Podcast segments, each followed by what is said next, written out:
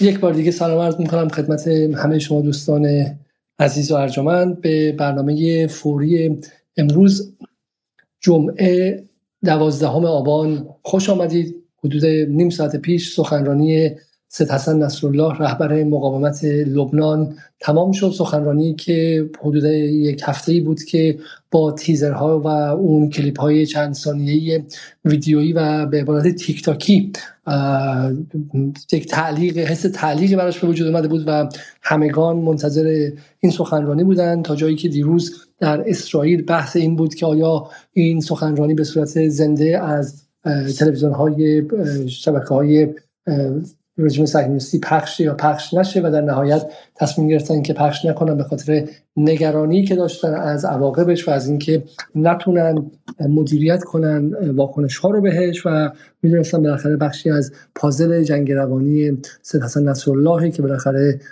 تخصص خاصی در این جنگ روانی داره و می‌دونه که چگونه بتونه بازی بگیره افکار عمومی رو و همینطور هم مستقیم با افکار عمومی صهیونیستا صحبت می‌کنه همونطوری که امروز هم اشاره کرد که بسیاری در خود اسرائیل آن کردن که مردم به حرف سید حسن بیشتر از به حرف مقامات اسرائیل از آن دارن اعتماد دارن.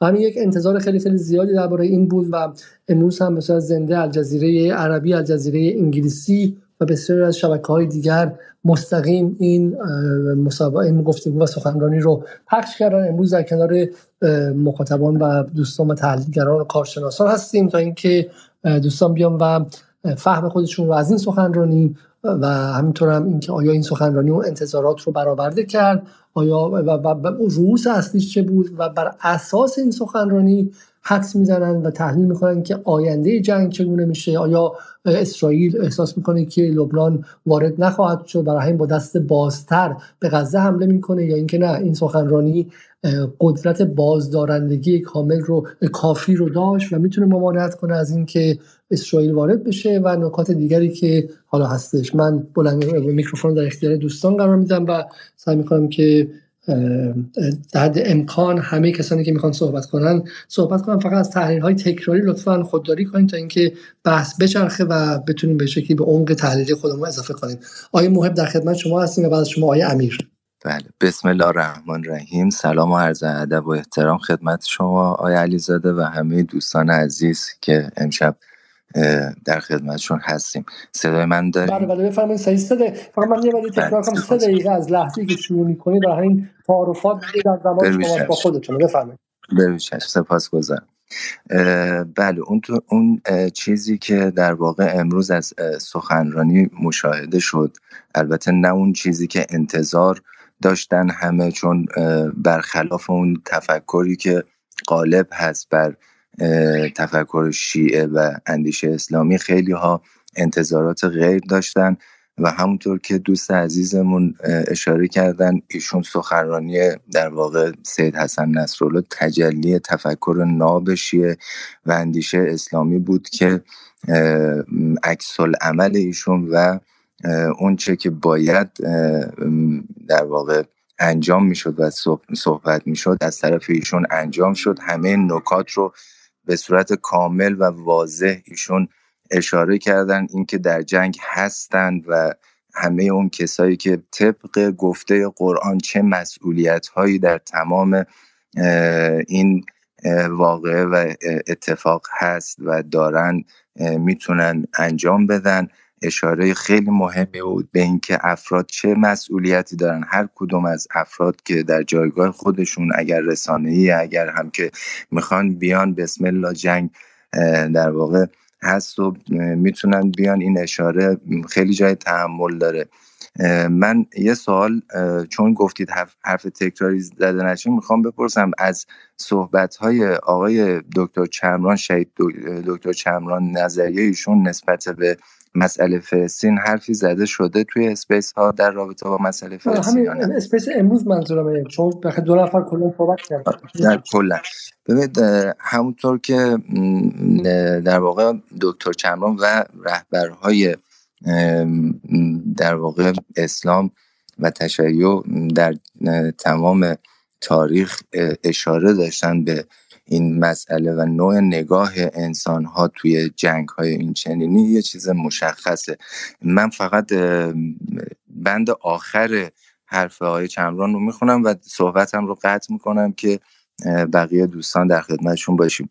از آنجا که قدس و فلسطین جنبه معنوی و روحی دارند محل نزول وحی و پیامبران است قبلگاه مسلمین عالم است. بنابراین ادامه در راه فلسطین و قدس باید با معنویت روبرو شود. باید مکتبی باشد هدفش خدا و راهش نیز خداگونه باشد. آزاد کردن یک محل روحی و مقدس باید توسط یک نیروی مؤمن و روحی انجام شود.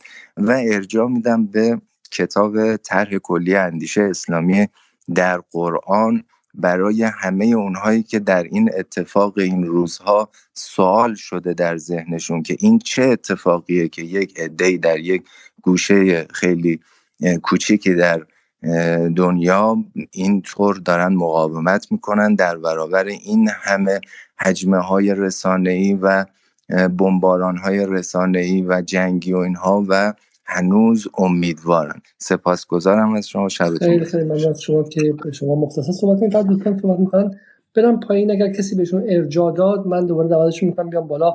از آقای حاجی پور هم تقاضا می‌کنم. همین چون space کلا اجازه حضور بیشتر از 11 نفر رو در stage نمیده. خب آقای امیر در خدمت آقای سید احمد موسوی بودن که من جا انداختمشون آقای موسوی در خدمت شما هستین و بعدم آقای امیر.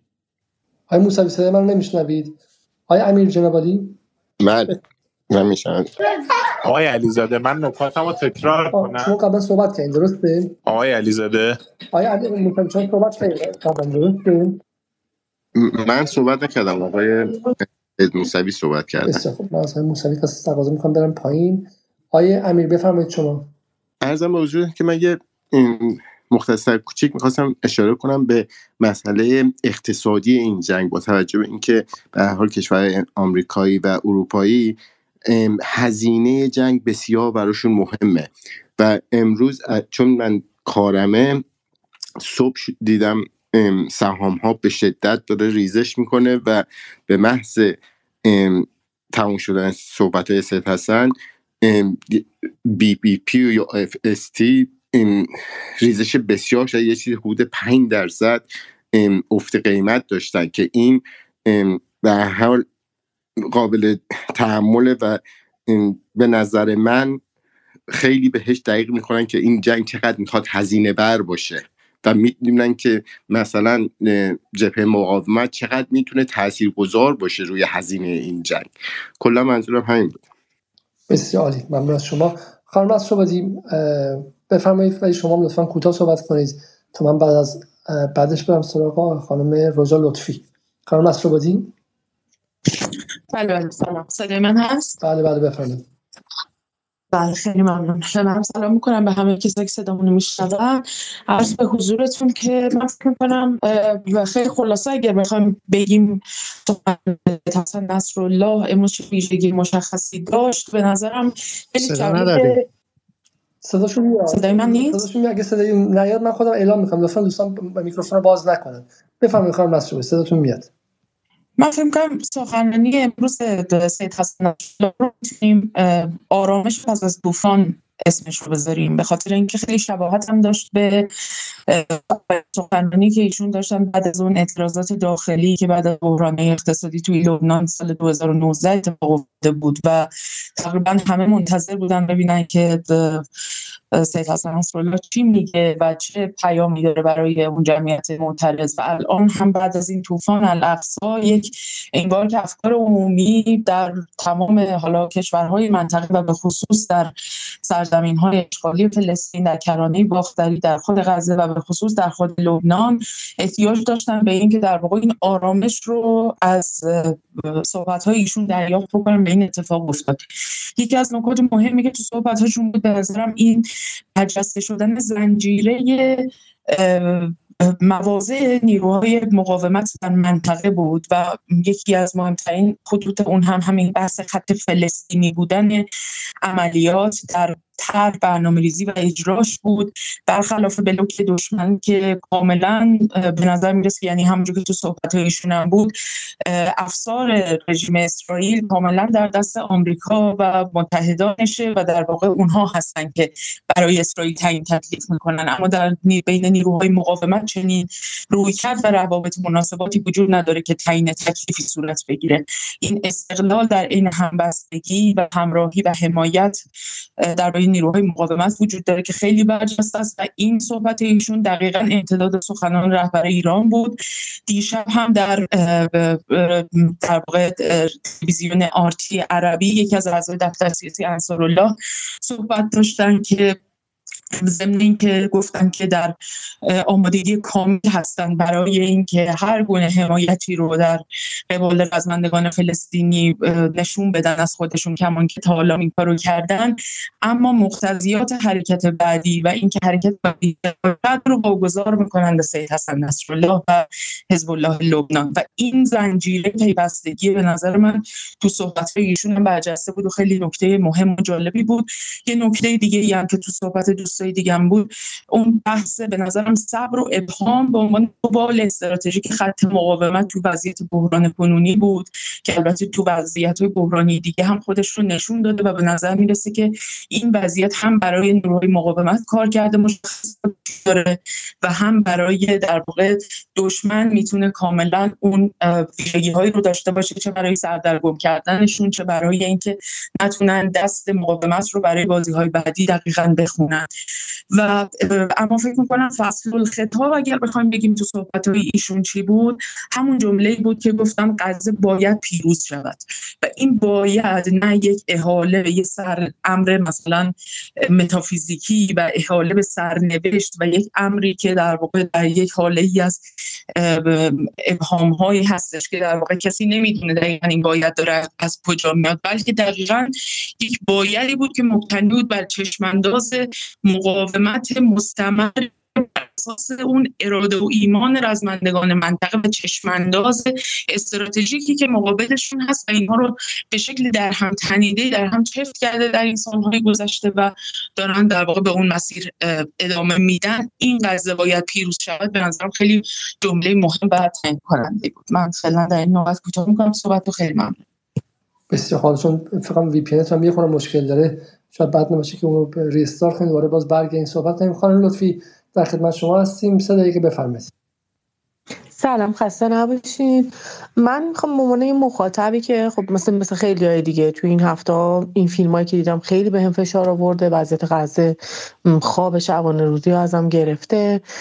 هیچ کاری از دستم بر نمیاد. بعد اون وقت سید حسن نصرالله تصمیم می‌گیره که حرف بزنه. روزای اول امید داری که شاید مثلا روی مبادلات اثر بذاره. کم کم مثلا تا دیروز پیروز خب دیگه من متوجه بودم که این یه سخنرانیه که صحبت خاصی راجع به مثلا حمله به تلاویو یا نمی‌دونم پاسخ دادن توش نیست و قراره مثلا خطاب به مردم لبنان باشه. چیزی که از سخنرانی هم من برداشت می‌کنم من عادی عامی در مقابله که تحلیلگر سیاسی هم نیستم اینه که خب سخنرانی بیشتر از هر چیزی خطاب به مردم لبنانه و اینکه منافع اون که منافع اونها در این جنگ قربانی نمیشه. من به نظرم میاد هنوز از اون انفجار بیروت حزب الله نتونسته به اصطلاح محبوبیتش رو نسبت به یعنی وقتی آمارم نگاه می‌کنی نسبت به سال گذشته برگردونه هنوز خیلی از مردم دانسته یا نادانسته به اصطلاح احساس می‌کنن که حزب الله مقصر در اون حمله. و خیلی در سخنرانی برای من اینجوری بود که خطاب به مردم لبنان میگه که منافع شما رو در ورود یا عدم ورود به این مناقشه در نظر گرفتم و این رفتی به اینکه در ایران چه اتفاقی میفته یا در بقیه کشورها نداره در حینی که ما محور مقاومتیم ولی من منافع لبنان رو در اولویت می‌ذارم این یعنی این برداشتی که من می‌کنم از سخنرانی که شنیدم. یه چیز دیگه هم که می‌خوام خطاب به طبقه متوسط ایرانی بگم در برداشت از این سخنرانی امروز سید حسن نصرالله و هفته گذشته آقای خامنه ای این داستانی هست که هنگن این آخوندا عقل ندارن اینا وحشی اینا اگه بمب اتم داشته باشن تو کشور خودشون استفاده می‌کنن. در این دوتا سخنرانی عقل خیلی زیاد عدم به اصطلاح عجله برای تصمیم گیری نظر به منافع کشوری که درش حاکمیت دارن و اهل اون کشورن و در نظر گرفتن منافع مردم در حین عصبانیت در حین خشم جدی گرفتن تهدید اسرائیل و عدم تصمیم نسنجیده خیلی مشخصه. به عنوان دو تا رهبر سیاسی فارغ از اینکه مذهبی یا غیر مذهبی و اینو به نظرم تو این سخنرانی امروز و سخنرانی هفته گذشته آقای خامنه خوبه که مردم دقت کنن که خب به عاقلی منافع هر هر رهبر دیگه است که منافع کشور خودش رو در جلو گذاشته در حین اینکه حمایت می‌کنه از آرمان فلسطین ولی حواسش هست که با یک کشوری سر کار داره که سلاح اتمی داره و آماده اینه که امروز ایران رو به جنگ بکشه یا امروز لبنان رو به جنگ بکشه. چون امروز ممکنه پیروز بشه ولی تو برتری نظامی و استراتژیک ممکنه دو سال دیگه امکانش برای غرب نباشه که این اتفاق بیفته و این علاقه هست برای غرب که یا اسرائیل که امروز ایران یا لبنان وارد جنگ بشن. من دیگه صحبتی ندارم. بسیار خوب. الان نکات خیلی مهمی گفتید و حالا به نظر ما تو جدال میگم تصمیم میگونیم که تا حد ممکن سریع صحبت کنیم و به نظرم دوستان دیگه به این نکات پاسخ بدن خوبه. چون بالاخره بعد انتظارات طوری بود که چه بسا مثلا حزب الله قراره که وارد جنگ شه و مانع از کشتار بیشتر مردم و شهروندان شه. یعنی انگار چه امکانی بود و خب بالاخره از چنین چیزی صحبت نشدش خب و به نظرم سوالاتی خانم لطفی مطرح کردن سوالاتی که باید بهش جواب داده بشه وگرنه به این شبهات از جامعه سنگینه. مسئله بعدی که هست من میگم که حدودا هزار نفر در یوتیوب برنامه رو می‌بینن فقط صد نفر like کردن. تقاضا می‌کنم like کنید چون برنامه ما به نظر میاد که در الگوریتم یوتیوب داره زیر فشار میره و داره گزارش میشه و غیره و شما like تون می‌تونید به ما کمک کنید. حدودا اگر اشتباه نکنم 600 نفرم در توییتر هستن اونایی که نمی‌خوان صحبت کنم می‌تونن کامنت بذارن. در زیر همینجا با من کامنت هاشون رو سعی می‌کنم که بخونم. بریم سراغ خانم فرشته صادقی و بعد هم آقای مرتضی محدثی و بعد هم آقای شاهرخ قهرمانزاده. خانم صادقی در خدمت شما هست من خودم چند شب پیش گفتم ممکنه که روز جمعه یه حرفی بشنویم یا حسن حرفی نشنویم. اون حرفی که ممکنه که خیلی دلشون بخواد بشنون. که حالا باز شدن یه جبهه گسترده جدید بود یا بزرگ اسرائیل توسط حزب الله و من, من گفتم که بهتره که اون موقع سعی کنن مثلا کسایی که حالا کامنت می‌ذارن می‌دونم پست می‌ذارن اینا یه مقدار احساساتشون رو کنترل کنن چون که اون چیزی که ما دلمون می‌خواد همیشه چیزی نیستش که اتفاق میفته و ظاهرا این اتفاق افتاد. یه ویدیو من الان دیدم. یه ویدیو خیلی کوتاهه در حد چهار ثانیه شاید باشه.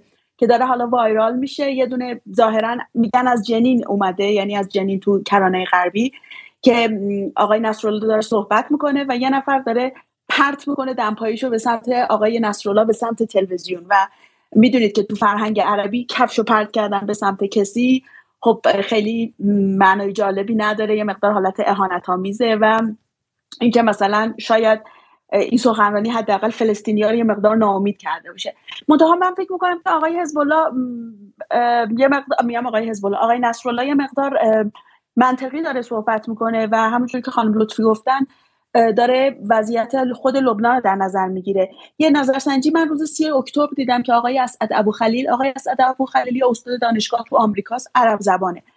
که اون یه دون نظرسنجی منتشر کرده که من خیلی زود در موردش توضیح میدم که میگه که 76 درصد لبنانیا حماس رو حمایت می‌کنن و از این 76 درصد جالبیش اینه که 93 درصدشون شیعه و دروس هستن. 80 یعنی که اکثریت شیعه و دروس ها هستن که حماس رو حمایت می‌کنن. و 17 درصد از لبنانیان نظری ندارن و 8 درصد هم که اصلا کلا مخالف در واقع این اتفاقاتی هستن که توسط حماس خب به حال حماس اول شروع کرد با اینکه آقای گوترش دبیر کل سازمان ملل گفت تو خلع این اتفاقات نیفتاد ولی به حال شروع کننده حماس بود.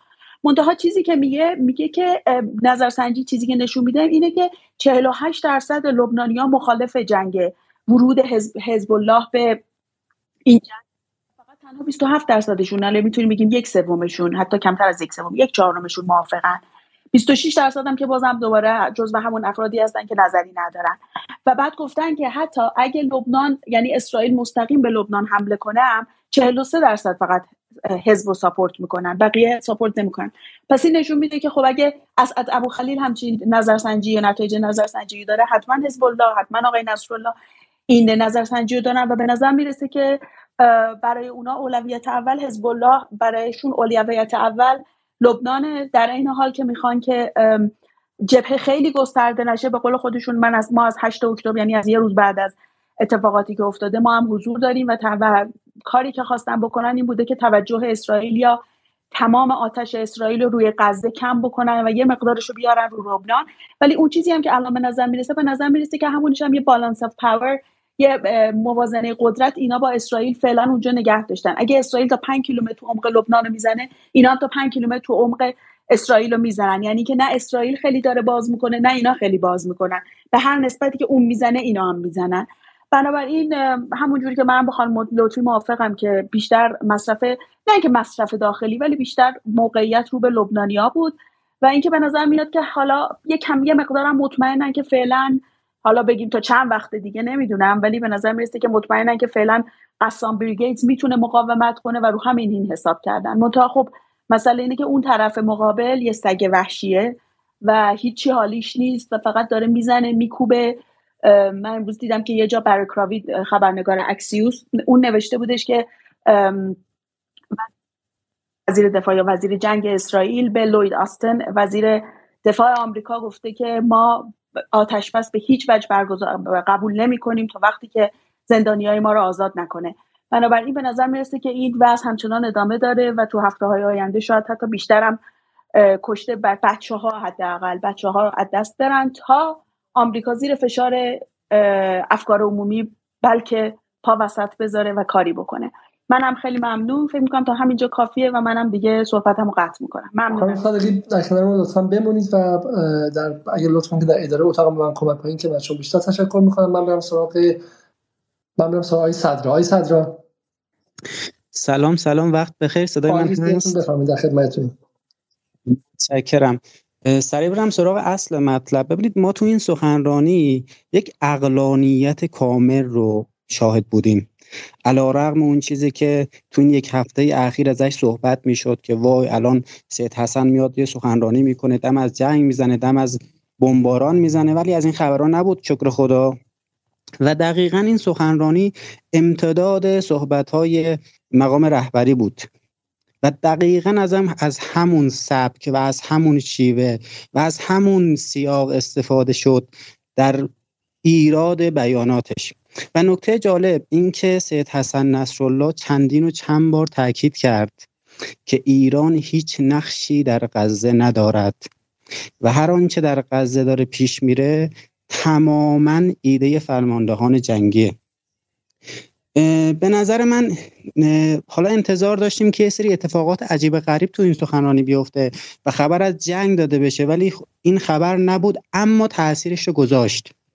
تاثیرش رو هم در جبهه مقاومت به عنوان یک مسئله امید بخش و روحی بخش برای جبهه مقاومت و اون حراسی که برای امریکا و اسرائیل بود رو به نظر من برمغان آورد و به نظر من که اون در واقع انتظاری که از یه سخنرانی در سطح سید حسن نصرالله داشتیم رو به نظر من امروز شاهد بودیم و تاثیراتش رو در روزهای آینده شاهد خواهیم بود. من زیادی گویی نمی کنم که فرصت به دوستان دیگه هم برسه. متشکرم آقای علیزاده. ممنون شما.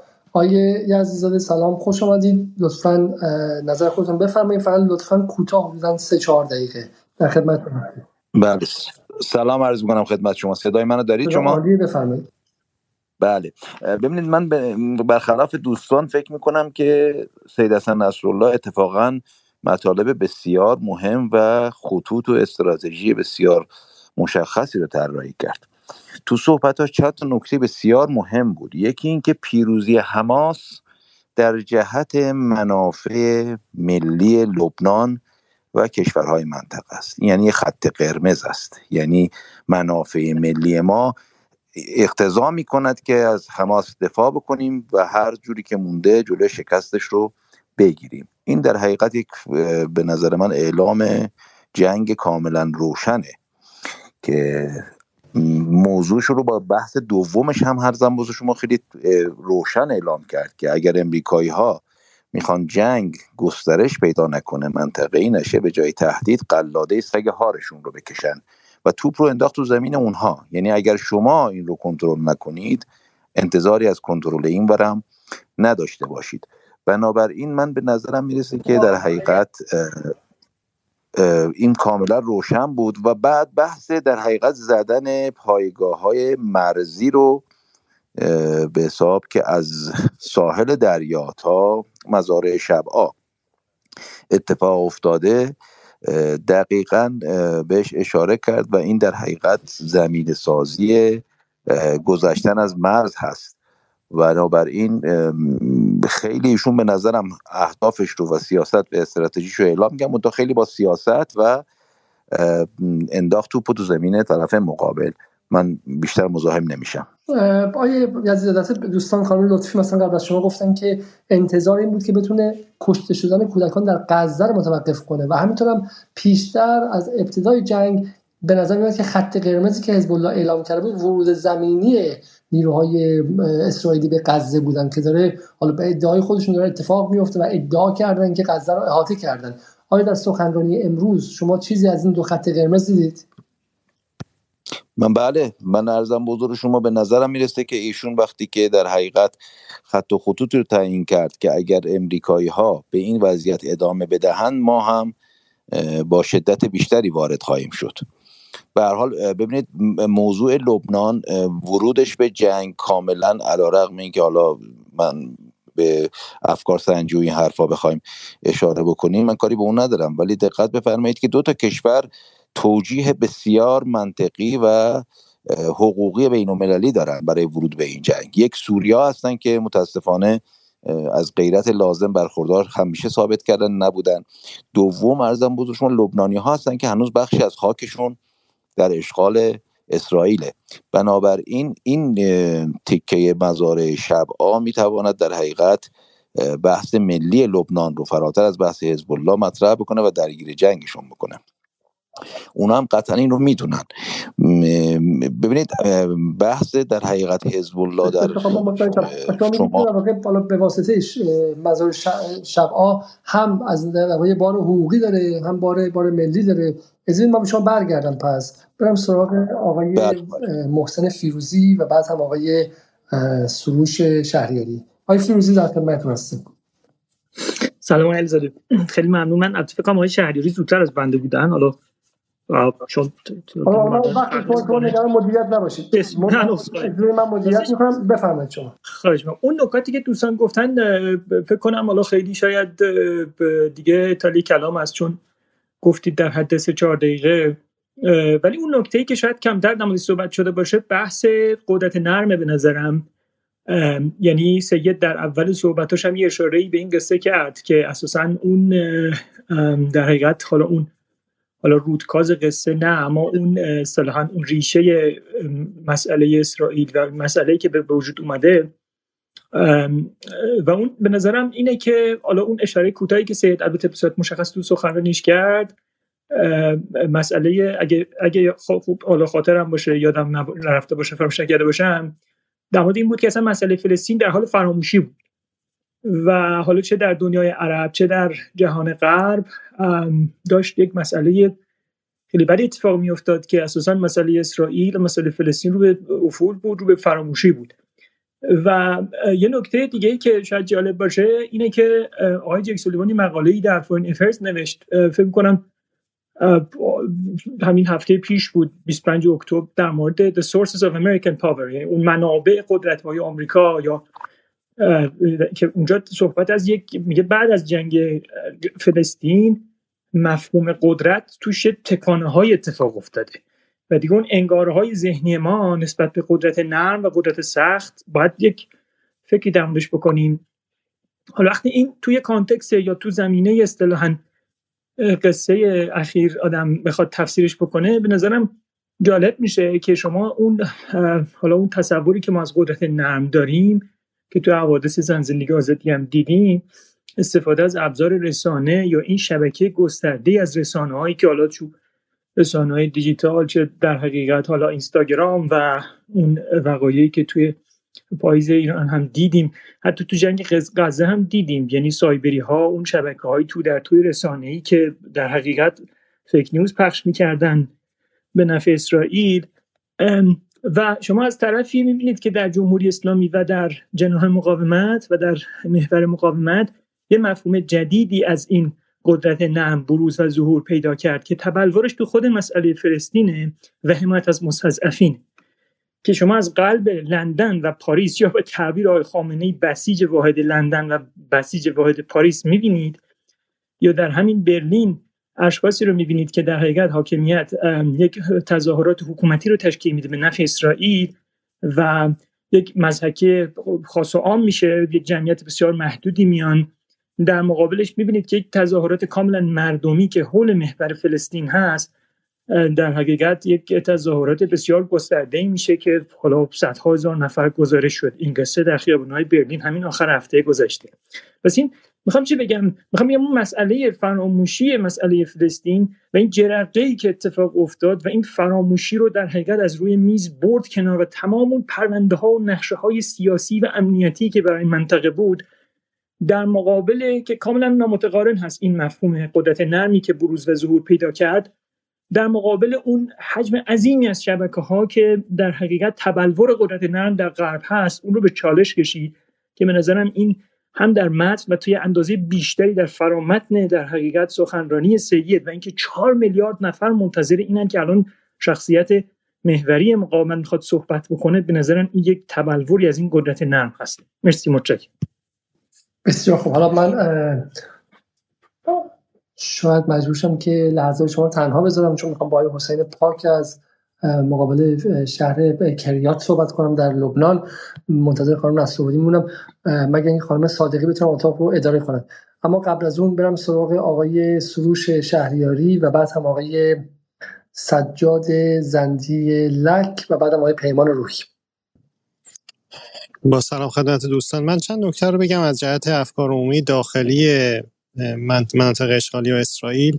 ببینید اولویتی که الان جمعیت اسرائیل دارن مردم اسرائیل دارن آزادی اسراست. اینو در نظر داشته باشید. یعنی برای اونها اولویت نابود کردن حماس و اینها نیست. یعنی اون در مسئله ثانیه. در درجه دوم اهمیت هست. اگر آقای سید حسن نصرالله یک اعلام حالا جهاد یا جنگ همه جانبه می‌کرد از چند جهت به نفع نتانیاهو بود. اولا که نتانیاهو خودش رو می‌تونست در افکار جامعه جهانی به عنوان مدافع نشون بده یا حداقل ارائه بده. این نکته اول بود و بعد می‌تونست دوباره یک مقداری از اون بار فشار جریان چپ رو رو خودش کم کنه. روزنامه هارت رو اگر عزیزان پیگیر باشن مقالاتش رو به شدت داره فشار میاره به نتانیاهو و از اون دوای داخلی خودشون بعد یک کار زیرکانه ای که کرد آقای نصرالله یادآوری تجربه اسرای جنگ سال 2006 بود به افکار عمومی داخلی اسرائیل. گفت ببینید شما اون سال اومدید این همه وارد شدید جنگ کردید بمب ریختید و کشته دادید. در نهایت هم مجبور شدید با مذاکره اسرا رو آزاد کنید. من فکر کنم یک سیگنال خیلی پررنگ بود و افکار عمومی داخلی اسرائیل که فشار بیارید به نتانیاهو چون فایده نخواهد داشت با عملیات زمینی. کاری که شما داری از پیش می‌برید در نهایت مجبور میشید با اسراتون رو با مذاکره آزاد کنید و من فکر می‌کنم این مخاطب خودش رو در داخل جامعه اسرائیل پیدا می‌کنه و پیدا کرده. و از این جهت من فکر می‌کنم زیرکانه بود. یعنی ایشون اومد با یادآوری اون مسئله گفت که اگر به زبان بی زبانی به مردم اسرائیل گفت اگر شما دنبال این هستید که آزاد بشن اسراتون فشار بیارید به نتانیاهو. نتانیاهو عملیات زمینی رو متوقف کنه چون فقط کشته خواهید داد و در نهایت ممکنه خود از اسرا هم تعدادشون کشته بشن که همونجور که در سال جنگ 33 روزه فکر کنم اتفاق افتاد تعدادی از اون اسرا در اثر بمباران و حملات خود رژیم کشته شدن. این چند تا نکته ای بود که من فکر می‌کنم از جهت افکار عمومی داخلی اسرائیل قابل توجه بود موضوع گیری جناب نصرالله. ممنون از شما. من میرم سراغ آقای همونطور گفتم آقای سجادی, زد... سجادی زندی و بعد آقای پیمان روحی. سلام علیکم. خدمت دوستان و شما آقای علیزاده. چیزی که من می‌خوام بگم اینه که یک دوست اینجا گفتن که بله گفته بودن که اگه حمله زمینی بشه ما ورود پیدا می‌کنیم. یعنی حزب الله گفته ما ورود پیدا حالا نگفته بودم که دقیقا چجوری ورود پیدا می‌کنه. ولی مثل اینکه حالا دوستان انتظار داشتن که حمله گسترده ای بشه و قضیه جمع بشه حتی مثل اینکه دوستان همچین انتظاری داشتن. اینکه شما وارد یک قضیه ای شدی که اگه جنگ گسترده بشه خب اگه آمریکا پاش باز بشه اگه اینا باز بشه بالاخره معلوم نیست چی میشه. خیلی ضرر می‌کنی. حالا یه گروهی مثل حزب الله درسته خیلی قویه ولی نه نیروی هوایی داره نه خودش یک کشور مستقله. یه گروهی توی لبنان. انتظار داشته باشه که بله اینا بیان و بزنن و اسرائیل رو از صفحه روزگار پاک کنن و اینا نیست. ولی خب صحبت های امروز سید حسن هم اینجوری هم نیست که بگه مثلا دیگه آره ما میشینیم غزه مثلا کامل سقوط کنه. یعنی میگه کل جبهه مقاومت همچین اجازه ای رو نخواهد داد. ولی خب لازم هم نیست که ما هنوز معلوم نیست که حتی دشمن می‌تونه غزه رو بگیره. نمی‌تونه غزه رو بگیره. بیایم زودتر وارد یک حالتی بشیم که معلوم نیست آخرش چی میشه. اینجا کنم خب من به دوستان در داخل برنامه جدالم سلام عرض می‌کنم. ما با آقای حسین پاک متصل شدیم در شهر کریات در لبنان. برای من تقاضا می‌کنم که دوستان میکروفون رو میوت کنن. یه ده دقیقه من با آقای حسین پاک صحبت کنم. شما صحبت می‌تونید اینجا بشنوید و اینکه و ما باز برمیگردیم به ادامه گفتگو. آقای پاک خب. آقای پاک صدای منو میشنوید؟ عرض سلام و احترام.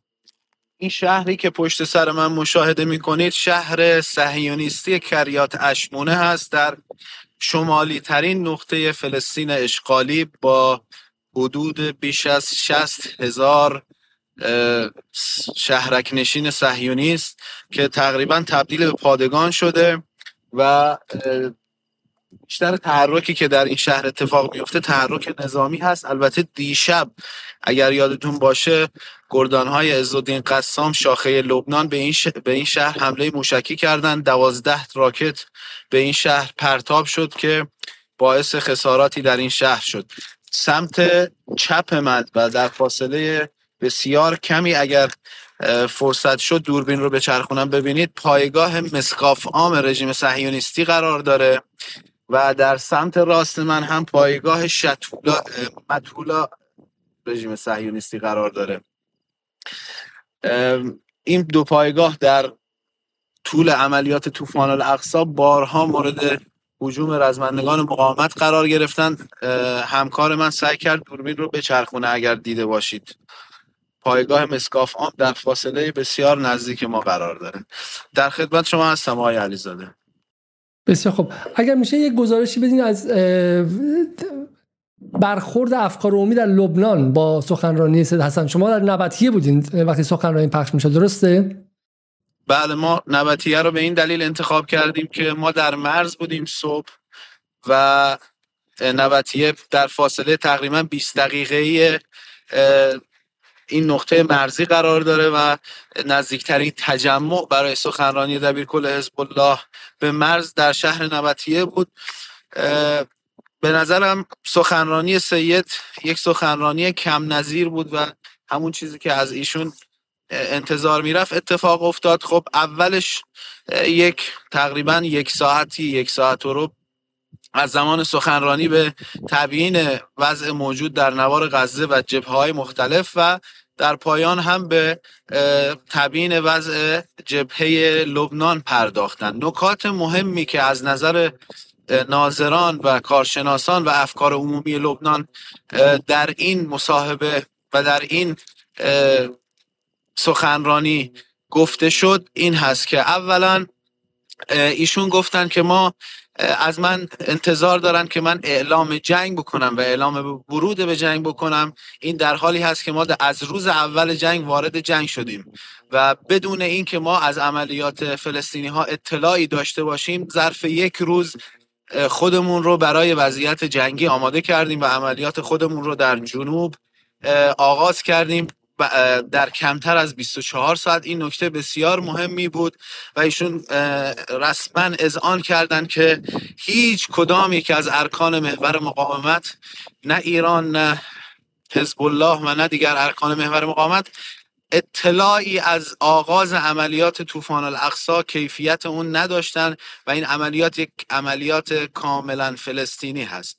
نکته دوم مهم صحبت های دبیر کل حزب الله امروز حجم عملیات حزب الله بود که ایشون تبیین کردن. حجم عملیات حزب الله رو گفتن که بسیار بیشتر از جنگ 33 روزه بوده و ضربه ای هم که به دشمن وارد شده تا به امروز بیشتر از جنگ 33 روزه بوده و البته گفتن که به این مقدار از حملات اکتفا نخواهند کرد و همه گزینه ها در جبهه شما روی میز هست و دشمن انتظار همه چیز رو داشته باشه. نکته بعدی هم مواجهه و تهدید مستقیم ایشون با امریکایی ها بود که گفتن ما عده و عده مقابله با ناوهای هواپیمابر امریکایی رو آماده کردیم و پیام هایی که از روز اول توسط واسطه های عربی و اروپایی به ما می‌رسه در این خصوص فایده ای نداره و گفت تقریبا هر روز یک واسطه از یکی از کشورهای عربی و یا یکی از کشورهای اروپایی میاد که پیام آمریکایی ها رو به ما منتقل می‌کنه که در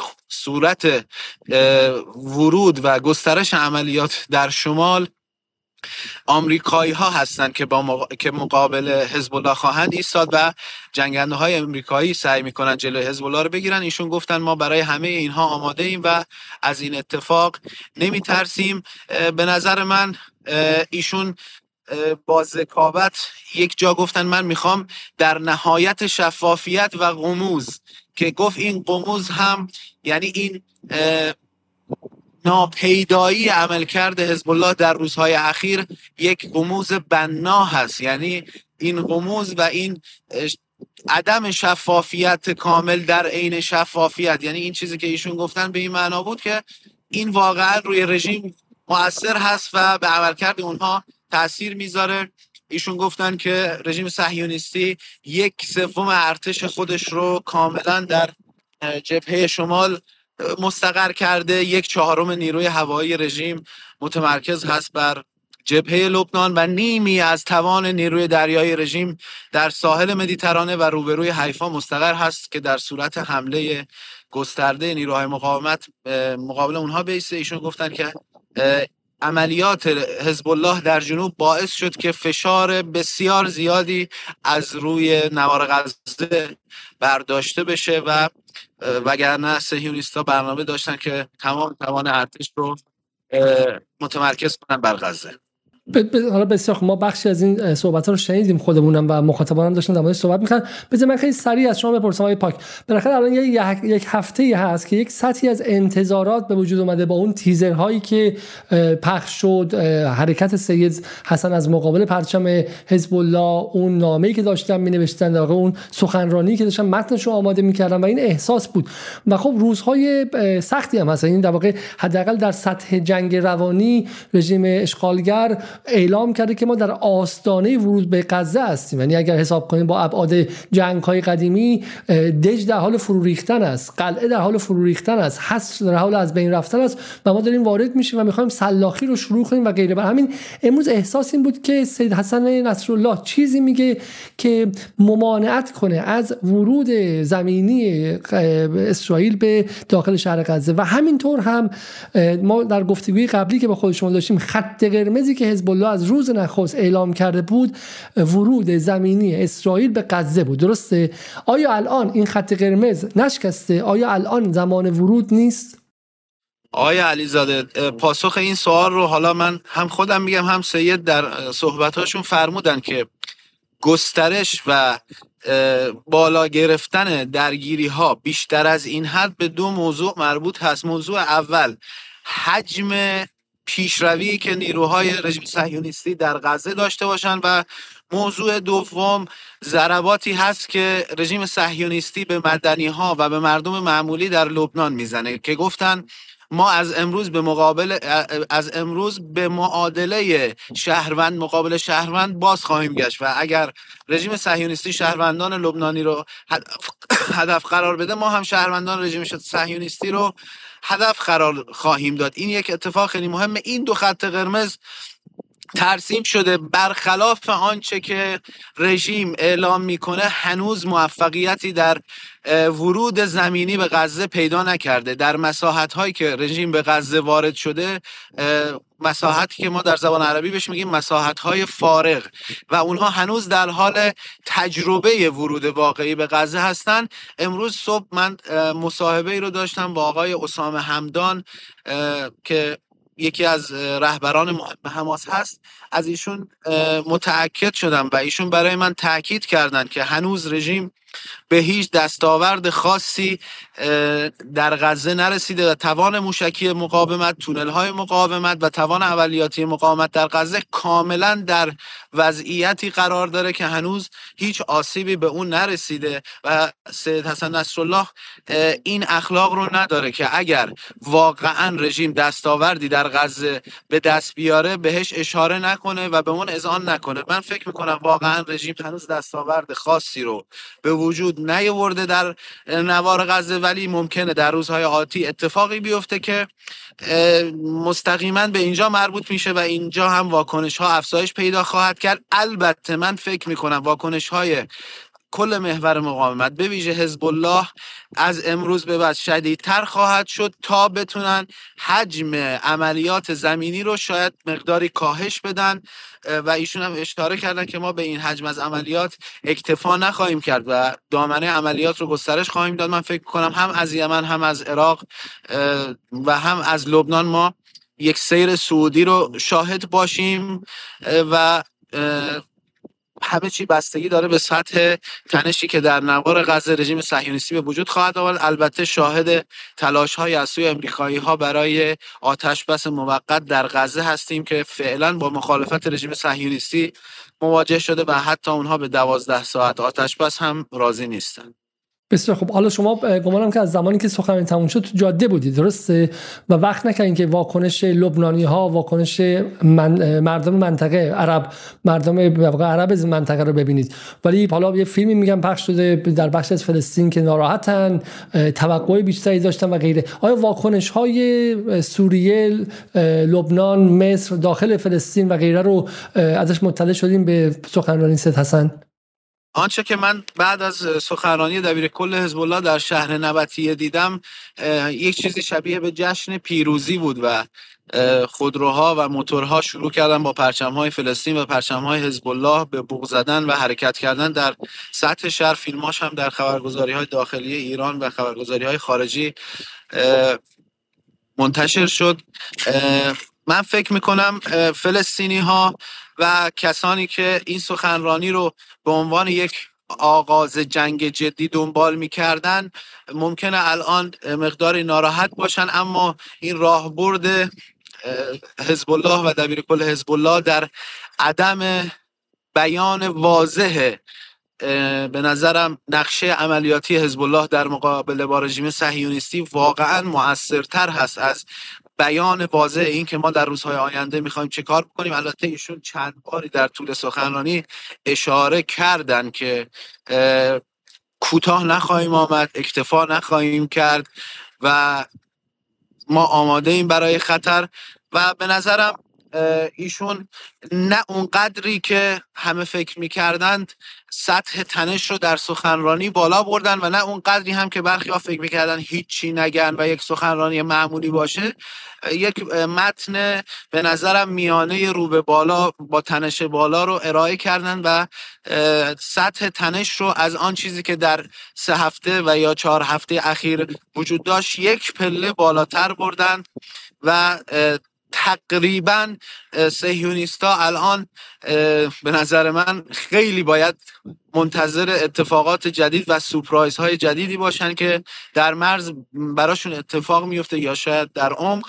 چون ایشون گفتن ما به این سطح عملیات اکتفا نمی کنیم من البته بعد از اینکه سخنرانی سید تموم شد بلا فاصله با آقای علی فیاز نماینده حزب الله نماینده فراکسیون حزب الله در پارلمان لبنان هم صحبت کردم و گفتم که تاثیر صحبت های سید بر رژیم چه هست و آیا شما واقعا آمادگی ورود تمام ایار به معرکه رو دارید؟ ایشون به من گفت که یک سطحی از تنش رو ما در این مرحله می‌خوایم به وجود بیاریم که ما کاملا در اون موفق بودیم و الان از الان به بعد با توجه به اینکه سید صحبت کردن همه احتمالات باز هست و ما برای اون اتفاق بزرگ آماده ایم. من به خصوص از ایشون سوال کردم آیا شما برای اون اتفاق بزرگ و اون معرکه بزرگ آماده هستید؟ ایشون گفت ما در نهایت آمادگی نه تنها ما کل محور مقاومت در نهایت آمادگی هست برای اون اتفاق بزرگ.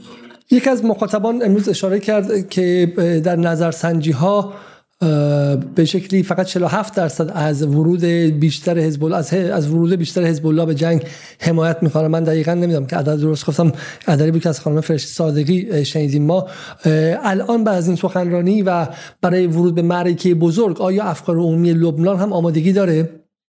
چیزی که شما این روزها در لبنان می‌بینید بسیار متفاوت هست از سال 2006 2000 و حتی 1985 یا 1996 یعنی درگیری های قبلی در لبنان همراه بود با یک افسردگی اجتماعی و یک افسردگی سیاسی که بخش زیادی از مردم اون رو تحمل می‌کردن. اما در این جنگ شما شاهد این هستید بعد از اینکه دو یا سه کیلومتر از مرز دور میشید همه چی عادیه و هیچ آثاری از این جنگی که ما امروز فهمیدیم از جنگ 33 روزه هم دامنش بیشتر بوده نیست. اینکه حزب الله قبل از سال 2006 اگر یک دهم این عملیات ها را انجام می‌داد و اون موقع رژیم بیروت رو شخ می‌زد هم در این موثر هست. یعنی شما برای اینکه فضا رو درک بکنید باید به این جنبه ها هم فکر بکنید. آن چیزی که حزب الله در این روزها انجام میده قبلا واکنشش چی بود؟ یعنی شما گاهن حزب الله اگر یک پایگاه رو می‌زد اسرائیلی ها بیروت رو بمباران می‌کرده اما الان چهار هفته است بیش از 130 عملیات حزب الله انجام داده. بیش از 120 نفر کشته و زخمی. در آخرین آمار کل پایگاه های رژیم حداقل یک بار در مرز مورد حمله قرار گرفته. اما رژیم حتی جرأت نکرده بیشتر از عمق یک کیلومتر رو پاسخ بده پاسخ اون هم یا به ساختمان های مدنی بوده که من امروز به یکی از اون ساختمان ها در شهر خیام رفتم و ما دستاورد آنچنانی برای رژیم صهیونیستی در لبنان ندیدیم. یا وزیر ساخت مقاومت رو اصلا نتونستن آسیب برسونن. افکار عمومی در لبنان این بار حل مسئله اقتصادی سیاسی و اجتماعی خودشون رو از یک سر شدن تکلیف با رژیم صهیونیستی می‌بینن. البته ترسی هم از طبعات اقتصادی جنگ وجود داره چون لبنان 2023 با لبنان 2006 از جنبه های مختلفی متفاوته. از جمله وضعیت اقتصادی ذخایر ارزی لبنان تقریبا پایان رسیده. خسارت های بندر بیروت جبران نشده و یک بدهی خارجی چهل میلیارد دلاری الان وجود داره. اون دسته از نگرانی هایی که در خصوص بحث اقتصادی وجود داره میگه که اگر ما وارد جنگ بشیم و چیزی شبیه جنگ 33 روز اتفاق بیفته یک چهل میلیارد دلار خسارت دیگری برای کشور به وجود میاد و لبنان رو تبدیل به چیزی مثل سوریه می‌کنه. اما راهبردی که مقاومت و دبیرکل حزب الله اعلام کرده رسما این بار دیگه وقایع سال 2006 اتفاق نمیفته و اگر بخواد حجم خسارت ها در لبنان مثل 2006 باشه رژیم صهیونیستی هم دقیقا همون حجم از خسارت رو تحمل خواهد کرد. یه بخشی که در سخنرانی سید حسن مخفول بود و بهش اشاره نشد بحث کوچاندن ساکنان شمال باریکی غزه به بخش های دیگه و به همینطور هم بشه کوچاندن مردم فلسطین به صحرای سیناس. آیا اینها جای نگرانی نداشته که سید بهش اشاره نکرده؟ و همینطور در افکار عمومی لبنان آیا اصلا این مسئله به که جای نگرانی داره جزء مباحث عام و عمومی هست یا نه؟ بله این بحث رو ما در لبنان معروف هست به بحث ترانسفر. یعنی از حتی سالهای گذشته سالهای گذشته رژیم این بحث ترانسفر رو مطرح می‌کرد که سرزمین های جایگزینی برای فلسطینی ها پیشنهاد می‌داد که از جمله صحرای سینا در مصر کرانه شرقی رود اردن مرز اردن و فلسطین اشغالی و استان الانبار عراق و حتی لبنان جزو این مناطق بودن. بحث کوچاندن فلسطینی ها تقریبا به لبنان الان با این وضعیت مهاجرین سوری منتفی هست. ما بیش از دو میلیون مهاجر سوری در لبنان داریم و لبنان دیگه ظرفیتی برای پذیرش مهاجر جدید نداره. فکر می‌کنم ایده رژیم صهیونیستی کوچاندن ساکنان نوار غزه به عراق هست. اون چیزی که دونالد ترامپ در معامله قرن مطرح کرد و بی درد سرترین ترانسفر به نظر رژیم و به نظر ایالات متحده سکونت فلسطینی ها در غرب عراق هست و در استان الانبار و قطع دسترسی و همسایگی اونها با سرزمین های اشغالی. چون هر چقدر اینها دسترسی و همسایگی با سرزمین های اشغالی داشته باشن اون هویت فرهنگی خودشون رو و اون هویت نظامی و هویت اجتماعی خودشون رو بیشتر حفظ می‌کنن. فلسطینی هایی که الان در لبنان و یا سوریه زندگی می‌کنن بیشتر از اینکه سوری یا لبنانی شده باشن بقیه رو شبیه خودشون کردن. این هم به دلیل نزدیکی اونها به صحنه کشورشون بوده و به نظرم این راه برد انقدر نشدنی هست که سید بهش اشاره نکرد و این عملا یک راهبرد سوخته است ولی دشمن به جدی به جد این رو داره پیگیری می‌کنه. دفعه قبل که ما با هم صحبت می‌کردیم شما در ایت الشعب بودیم و همزمان به شکلی موشک های حزب الله داشت به من اسم اون بخش از اسرائیل رو به یاد نمیارم. به اون ور می‌خورد و از اون طرف هم اسرائیل می‌زدن تا جایی که من شما وسط برنامه زنده صدای شیون رو از روستای نزدیک شنیدیم و یکی از بمب ها به اونجا خورد و ایده مجروح و کشته شدن. الان هم امروز بعضی صهیونیست‌ها می‌گفتن که اگر سید حسن اعلام جنگ کنه حتی بخش هایی که مردم دارن بهش اونجا نشستن و دارن سخنرانی نگاه می‌کنن مثل نبطیه و غیره رو بهش موشک خواهد زد. از زمان پایان سخنرانی سطح درگیری ها بین حزب الله و اسرائیل چطور پیش رفته؟ رژیم صهیونیستی در حین سخنرانی منطقه علبونه در ناپوره رو مورد هدف حمله خونپاره‌ای قرار داد. بعد از اون منطقه در حال یک آرامش قبل از طوفان هست. شاید همه هر دو طرف منتظر شروع اون مرحله جدیدی هستند که دبیر کل حزب الله اعلام کرد. هنوز بعد از سخنرانی سید شاید من خبر ندارم که تنشی اتفاق افتاده باشه مگر اینکه در دقایقی که با شما صحبت می‌کنم اون روز هم که ما در ایتو شب با شما مصاحبه می‌کردیم در همون اسنایی که من با شما صحبت می‌کردم حزب الله برای اولین بار یک تیپ یک گردان نیروی زمینی رژیم رو در منطقه خلط ورده مورد حمله قرار داد و اون شدت تعادل آتش هم به همین دلیل بود که فاصله ما با محل اون اتفاق بسیار کم بود و رژیم هم حمله توپخانه‌ای کرد.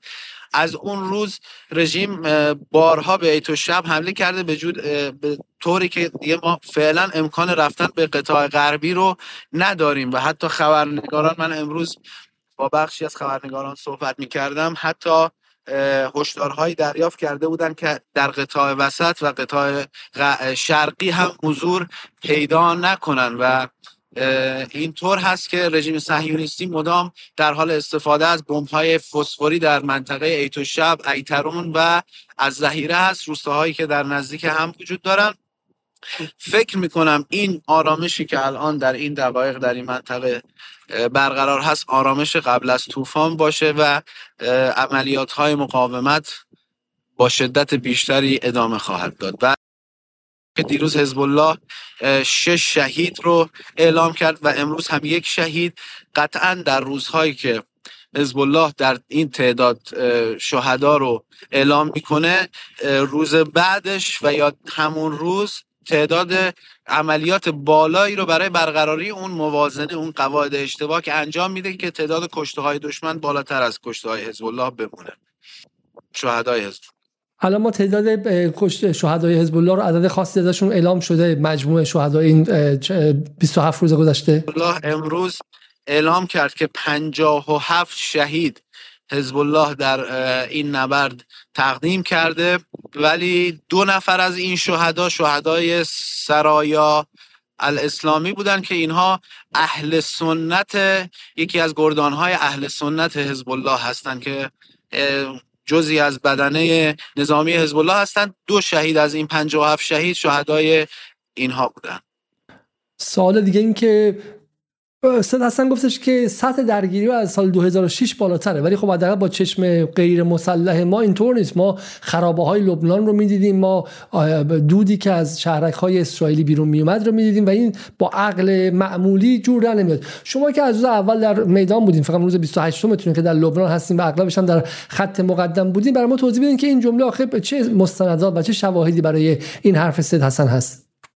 آقای علیزاده ایشون البته قبل از اینکه اینو بگن یک نکته خیلی مهم اشاره کردن. گفتن اگر شما در جنوب نباشید نمی‌تونید حجم عملیات ما رو متوجه بشید. و این تیکی که ایشون به این موضوع زدن خیلی جالب بود برای من. واقعا این درست هست. منظور آقای سید حسن نصرالله از حجم عملیات بیشتر از جنگ 33 روزه که من بارها به دلیل مشاهداتم این رو اشاره کرده بودم در گزارش های قبلی با رسانه های مختلفی که ارتباط داشتم. گفته بودم که این حجم عملیاتی که من می‌بینم بسیار بیشتر از جنگ 33 روزه هست. ببینید در جنگ 33 روزه اولا تعداد عملیات ها خیلی پایین بود. دوما دشمن دست برتر رو داشت و در موضع هجوم بود. الان دشمن در حال دفاع هست و مجموع پایگاهاش رو در مرز تقریبا از دست داده و یک خط عقبتر هست از خط معمولی که در اون قرار گرفته و توان بالایی رو متمرکز این جبهه کرده در حالی که در جبهه دیگری می جنگه تفاوت این عملیات ها با جنگ 33 روزه این هست که عملیات های مقاومت هم تعدادش و هم شدتش بیشتره اما دشمن جرأت حمله و بمباران ساحیه یا مناطق دیگر رو نداره. چون می‌دونه در صورت بمباران اتفاقات سهمگینی براشون میفته این تفاوت الان با جنگ 33 روزه هست. در جنگ 33 روزه شما یک دهم این عملیات ها رو انجام می‌دادید. دشمن زاهیه رو با خاک یکسان کرده بود. یعنی منطقه زاهیه تبدیل شده بود به تپه های سفید خاک. شاید چیزی مقداری شدیدتر از غزه الان. به همین دلیل هست که دبیر کل حزب الله امروز گفتن هم دستاوردهای ما و هم حجم عملیات ما بیشتر از جنگ 33 روزه هست. نکته دوم این هست که در جنگ 33 روزه همه توجهات بر روی جنوب لبنان بود. اما الان به دلیل اتفاقات که در غزه داره میفته اتفاقات جنوب لبنان خیلی در رسانه های دنیا دیده نمیشه. و همین دیده یا سانسور میشه. رسانه های جریان اول نمی‌خوان حجم عملیات حزب الله و برتری نظامیش به مخاطبین اروپایی امریکایی عربی غیر عربی برسه. به همین دلیل همه فکر می‌کنن که چجوری میشه که حجم عملیات بیشتر از جنگ 33 روزه دستاورد بیشتر از جنگ 33 روزه ولی خسارت و هزینه این که ما داریم میدیم اصلا قابل مقایسه نیست و این به خاطر دست برتر حزب الله در این نبرد هست سال پایانی در واقع کامنت یکی از مخاطبان آدم کامنت خوبیه. میگه که اصلا مجددا به دولت های منطقه گفت حماس مشکل و تسلیحات شما رو نمی‌خواد حداقل ارتباط تجاری و اقتصادی خودتان را با اسرائیل قطع کنید. از مسئولانشون خواست با خانواده ها در گذرگاه رفح تحسن کنند. که با ساده. و این نکته خیلی مهمی بود. یعنی یه بخش عمده از سخنرانی سید حسن نصرالله از منظر خود من وجوه جنگ نرم بود و جنگ روانی گسترده و چند جپی و چند لایه نه فقط با به شکلی با اسرائیل بلکه با دولت های ارتجایی عرب بود که حالا سید حسن نخواست وارد دعوای افتراقی و دعوای به شکلی فرقی بشه و مقابلشون قرار بگیره. ولی با هوشمندی سعی کرد که افکار عمومی رو توجه بده به تقریبا همدستی ضمنی این دولت ها با اسرائیل. اینکه در حالی که مردم دارن کشته میشن و حتی اگر اینها لطف کنن و چند کلمه مهربانی هم بگن. اما نه گاز قطع کردن نه آب قطع کردن نه فروش غذا و تجارت ها رو قطع کردن. برای همین از اردوغان تا سیسی تا به شکلی اردن و غیره همگی تحت این قرار می گرفتن آیا شما فکر می‌کنید که این تاثیر داشته باشه و بتونه افکار عمومی در داخل کشورهای عرب رو و ترکیه رو علیه رهبران عملا همدست اسرائیلشون بشورونه؟ آقای علیزاده نکته جالبی که دبیر کل حزب الله توی این سخنرانی گفت گفت 22 تا کشور عربی هنوز نتونستن یه دونه کانتینر ببرن داخل غزه. نه کانتینر سلاح بلکه کانتینر کمک یا غذا یا کمک های پزشکی. این نکته خیلی قابل بررسی هست. چرا؟ به دلیل اینکه شما هر 22 کشور عربی آنچنان که گفته میشه در صف رژیم صهیونیستی نیستن. ما یک کشورهای مستقلی مثل الجزایر مثل تونس اما هنوز شهامت ورود حتی درگیری سیاسی با رژیم رو هم ندارن متاسفانه چون به آنچه که در میدان اتفاق میفته ایمان ندارن. مثالی اگر بخوام برای شما بزنم در سال 2006 اصلا هیچ کشور عربی فکر نمی کرد که حزب الله بتونه رژیم رو شکست بده. اما زمانی که پیروز شد امیر قطر یعنی پدر این پادشاه حالی قطر پدر این امیر حالی قطر اومد لبنان در شهر بنت جبیل سخنرانی کرد و سعی کرد اون پیروزی رو برای خودش برداشت بزنه و خودش رو شریک پیروزی نشون بده. اونها فعلا منتظر این هستن که ببینن دست برتر معرکه چه کسی هست و بعدا تصمیم بگیرن. این عادت سیاسی کشورهای عربی هست و به نظر من کم کم باید شاهد این باشیم که کشورهای عربی و اسلامی به سوی حداقل موزگیری سیاسی به سمت مقاومت حرکت بکنن. مثل آن چیزهایی که در روز اول دیدیم آقای اردوغان کاملا مواضع عجیبی رو اتخاذ کرد و حتی گفت که شهروندهای اسرائیلی مظلوم واقع شدن اما بعد از اون مواضعش به سمت مقاومت چرخید. نکته مهم این هست که همونطور که رهبر انقلاب فرمودن خطوط انرژی نفت و گاز و غذای رژیم کاملا وابسته به کشورهای اسلامی از چند روز پیش یکی از مسئولین رژیم گفت ما تانکی نداریم وسیله ای نداریم وسیله نقلیه ای نداریم سلاحی نداریم که بدون نفت و گاز آذربایجان حرکت بکنه. یعنی جمهوری آذربایجان یک کشور اسلامی با اکثریت شیعه اما تا این حد الان حامی رژیم صهیونیستی هست و کشورهایی مثل جمهوری آذربایجان، امارات عربی متحده و بحرین و ترکیه و اردن و تا حد کمی مصر اگر حتی مقدار کمی بتونن این حمایت ها و این خطوط انرژی و غذا رو از سهیونیستا بگیرن یا شدتشو کم بکنن ضربه سهمینی به رژیم می‌خوره. به نظر من افکار عمومی جهان اسلام و رسانه ها هم باید برن به سمت حامیان مسلمان رژیم صهیونیستی و اونها رو مورد حجمه قرار بدن مورد حجمه فکری فرهنگی و مطالبه قرار بدن که کشورهای مثل جمهوری آذربایجان دست از حمایت از رژیم صهیونیستی بکشه. بسیار ممنون. های پاک حالا اگر حرف خیلی خیلی ضروری هست در یک دقیقه بفرمایید بگم من برگردم به اسپیس و اداره اتاق در اونجا. فکر می‌کنم که محور مقاومت تا به اینجای کار به درستی قواعد درگیری در کل محاور رو مدیریت کرده. فرود یمن به جنگ با صهیونیستا یک اتفاق بسیار بزرگ و تعیین کننده در آینده منطقه هست.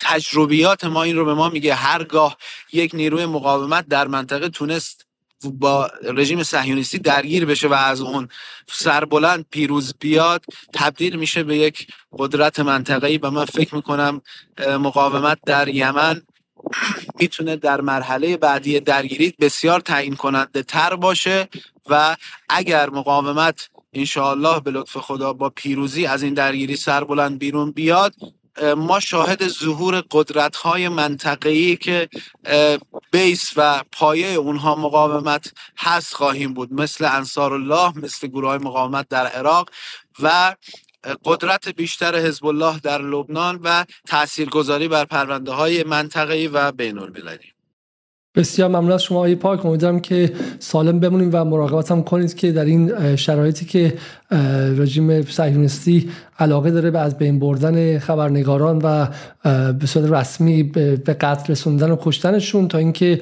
جریان آزاد خبررسانی رو مختل کنه. شما مراقبت کنید چون هر بار من با شما صحبت کردم فاصلتون از به شکلی شلیک موشک ها کمتر از 100 متر و 200 متر بود و ما بتونیم به زودی باز هم با شما صحبت کنیم. خیلی خیلی ممنون. من برمیگردم به اتاق اسپیس و با شما در آینده به زودی هستیم. خب از دوستان عزیز در بودن درجه مداخله بخش های مختلف محور مقاومت به حد بالا بردن حمله طرف مقابل یا کم کردن رفت داره ایشون بار دیگه خیلی به درستی مطالبه خط اول رو طرح کرد که باید قطع شدن حمله باشه رفع محاصره باشه و باز شدن به اون گذرگاه رفع.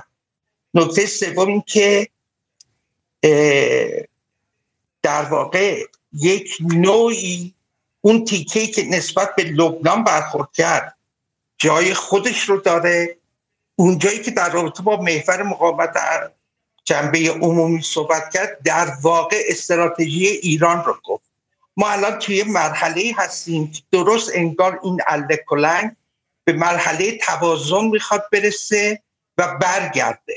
در عین حال دشمنمون مستی زنگ زنگ و باید تمام این نیروهایی که مسئولن هر کدوم در کشور خودشون و نسبت به کل منطقه و نسبت به کل جهان به و حفظ کنند قطعا سخت خواهد بود و فرسایشی.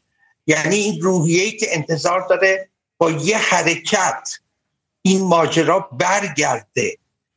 و به پیروزی نهایی یعنی پایان رژیم آپارتاد برسه اشتباه می‌کنه. و این نبرد طولانی یکی از طولانی ترین برای همین هم هم در سخنان آقای خامنه ای رهبر و هم در سخنان نصرالله روی تاکید روی این که ما باید صبر داشته باشیم استقامت داشته باشیم و این نبرد طولانی تره و ما سنگر به سنگر قرار به صلاح بگیریم. ولی در این حال همه گزینه ها روی میز. ممنون.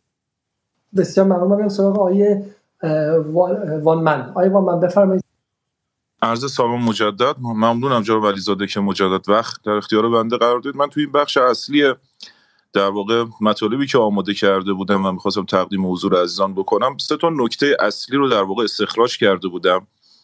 از صحبت های سید حسن نصرالله. منتها جناب انقدر به موضوع انتظارات افکار عمومی در خصوص سخنرانی ایشون برای امروز در واقع تاکید داشتید و دیدم چند بار پرسیدید.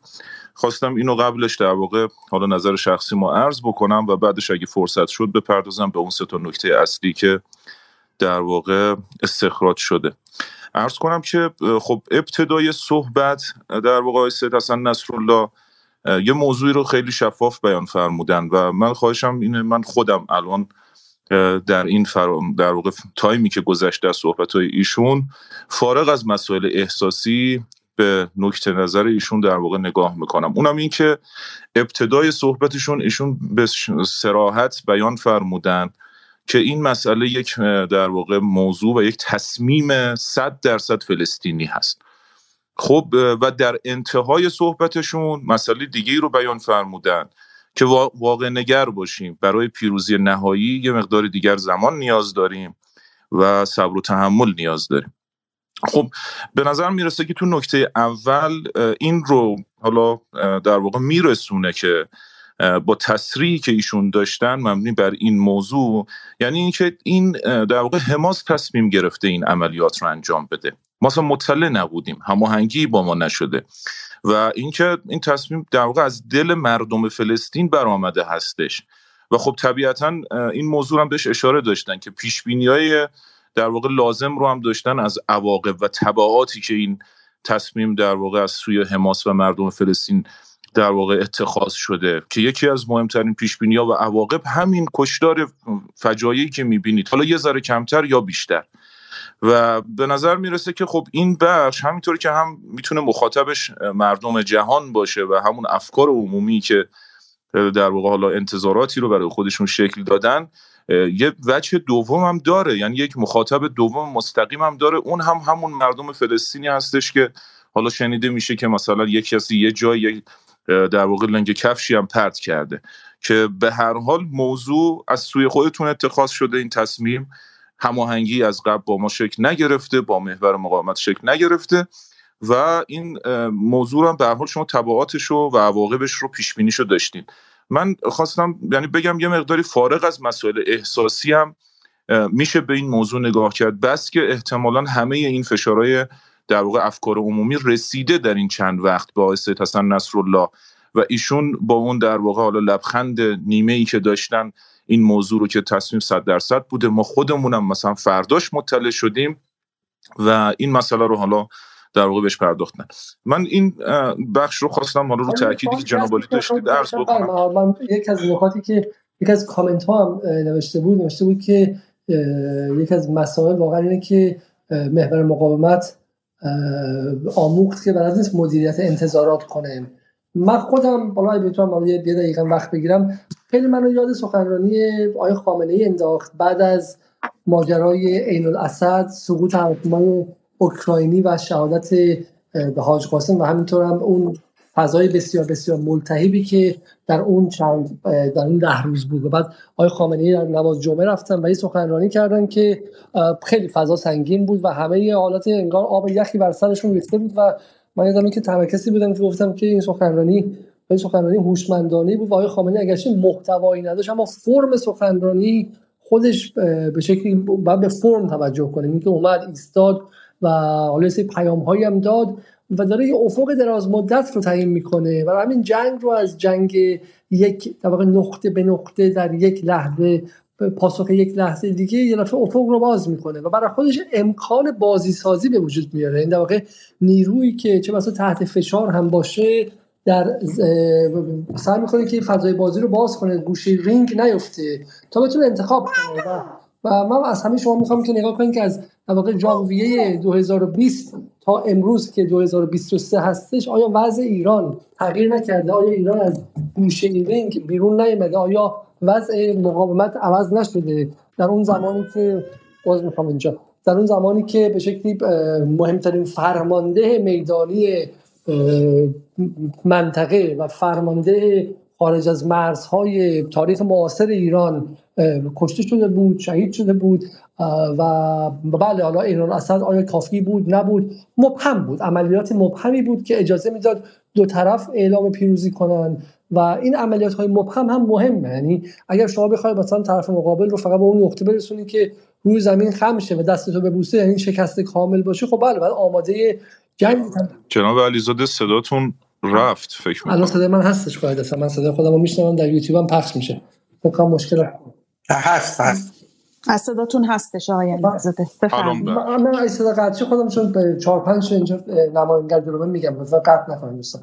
بس میگم یادآور اون لحظه است. و آقای خامنه ای اومد زمان خرید فضا رو آماده کرد. مشکل چی بود؟ مشکلی بود که در مقابل این اتفاقاتی که در میدان میافتاد و فرماندهان میدانی از بالا با داشتن اطلاعات خیلی وسیع و معادله تقریبا صد مجهولی که هست از اقتصاد از رفتار افکار عمومی از رفتار بین المللی از دعواهای سایبری امنیتی جاسوسی مسائل پشت پرده نزاهای داخل قدرت جناهی و غیره دارن یک تصمیم می‌گیرن که حالا مثلا من واقعا معتقدم که من و شما در توییتر مثلا در مقامی نیستیم بخوام اون تصمیم رو بگیریم. مشکل جایی است که بدنه رسانه‌ای و سیاسی به حالت خیلی بیمبالاتی به شکل خیلی استادیومی میاد و فضا رو در جهت مقابلش مدیریت می‌کنه. ولی امروز دیگه همه لباس جهاد پوشیده بودن و منتظر بودن که از به از اتاق شخصیش اتاق خوابشون پوشن برن چند در جبهه جنگ بجنگن. اون تضاد در واقع بین اینه بین مدیر بین بین مدیریت شلخته غیر عقلانی افکار عمومی توسط گروه های مختلفی که حالا توی محور مقاومت توی ایران توی صدا سیما توی خود لبنان و غیره فضای مجازی و غیره است در مقابل حرکتی که حالا به شکلی رهبری مقاومت تو لبنان رهبری مقاومت تو ایران توی به شکلی یمن و غیره می‌کنه و این دو تا با هم دیگه تناسبی ندارن. مثلا اتفاق امروز افتاد یعنی کاری که سدستان کردش ما باید بیایم و از منظر عینی نگاه کنیم نسبت به اتفاقاتی که از روز هفتم اکتبر افتاده. آیا خوب بوده یا بد بوده؟ اومده اولا یه نکته خیلی دقیق. جنگ آورده به آمریکا. یعنی به اسرائیل گفته که من تو رو ریز می‌بینم. اصلا تو کسی نیستی که می‌خوای با من دیگه طرف باشی. تو حتی کسی نیستی با حماس طرف باشی. تو یک زائده کوچک بی قدرتی هستی که همین جا هم در مقابل یک نیروی تحت فشار داخل حصر به اسم حماس رفتی از بزرگترت کمک گرفتی. و مرتبم لا بلای حرفهاش کد داد که از اول ما با آمریکا طرف بودیم و اگر ما وارد جنگ نشدیم جمله دقیق اینه اگر حزب الله وارد جنگ نشده تا این لحظه وسیعتر چرا؟ واقع حرفش این که چرا ما تا این لحظه وارد جنگ با آمریکا و ناوهای هواپیما برش نشدیم؟ وگرنه با اسرائیل که از همون روز اول وارد جنگ شده ایم از همون روز نهم اکتبر. واقعا نکته دقیقش این بود و به شما و من و اون کسایی که انتظاراتشون بالای بودیم که اوکی شما از ما می‌خواهید که با ناوهای هواپیما آمریکا وارد جنگ شیم. ما از اونها نمیترسیم و بر اساس یک دو سه چهار پنج این مناسبات اگر این اتفاقات بیفته با آنها هم وارد جنگ خواهیم شد. درسته؟ و این نظر ما باید در منطق درونی خودش این رو ببینیم. ولی این رو که در کنار انتظارات می‌ذارید انتظاراتی که از بیرون تزریق شده و دوپینگ شده خب بله با هم دیگه تناسب نداره و باعث افسردگی و یأس و غیره میشه. من برم سراغ آقای اجازه است به پایان برسونم بخش دومتون نگه دارین شما. بله من برم سراغ خانم لطفی چون روی این بحث انتظارات می‌خواد حرف بزنه و آقای صدرا به شما برمیگردم. خانم لطفی. من دقیقا می‌خوام در ادامه این حرف همینو بگم که خب ما در همه اتفاقاتی که سال گذشته افتاده. حالا ما با فلسطینیا با لبنانیا خودمون یکی یعنی محور مقاومت خودش یکی. ما به طور مداوم بازنده جنگ روایتیم. یعنی حتی وقتی که روایت رو در به اصطلاح خیابونای نمی‌دونم کشورهای مختلف غربی فتح می‌کنیم ولی خودمون یعنی گردانندگان فرهنگیمون دقیقا به خاطر همون تسلبی که داره و دایره خودی غیر خودیش به نظر میاد حالا فکر می‌کردیم لبنان بهتره مثل اینکه اونجا همینطوریه. انقدر تنگ کردیم. اینه که جنگ روایت رو میبازیم. این دوستانی که توی این مدت حرف زدن در دفاع از اتفاقی که افتاده ما راجع به ماهیت سخنرانی آقای سید حسن نصرالله حرف نمی‌زنیم. هممون همدلیم باهاش. هممون هم می‌دونیم مطابق منافع لبنانه و در پاسخ به فلسطینیاست بیاین از جانب تبلیغات صهیونیستی بهش نگاه کنید که در تمام این مدت گفته که تو غزه داشتن زندگی عادیشون رو می‌کردن که همه ما می‌دونیم اینجوری نیست و ادامه اون زندگی مصادف بود با تموم شدنشون و اونجا حماس یک کاری کرد که باعث شد و حماس مقصره که زندگی عادیشون از بین بره و این در راستای این مردم غزه حواستون باشه که این کار رو از ایران خط میده به صلاح به حماس که ایران شما رو قربانی می‌کنه. یا آقای نصرالله در لبنان میاد شما رو قربانی می‌کنه و این محور مقاومت شما رو کرده گوشت قربونی حماس میاد یه حرکتی می‌کنه ما میام همتون می‌کشیم. شما اگه زورتون می‌رسه برید به همونا جواب بدید. در حالی که هیچ جا نمیشنویم که در این عملیات کلیه گروه های فلسطینی یعنی اینو غرب روش تاکید می‌کنه که بگه حماس در حالی که بعدا ما مثلا من خودم مثلا پنج روز بعد از اینکه این اتفاق افتاد فهمیدم که کلیه گروه های نظامی فلسطینی در این عملیات شرکت کردن. خب این روایت رو ما باختیم به نظرم.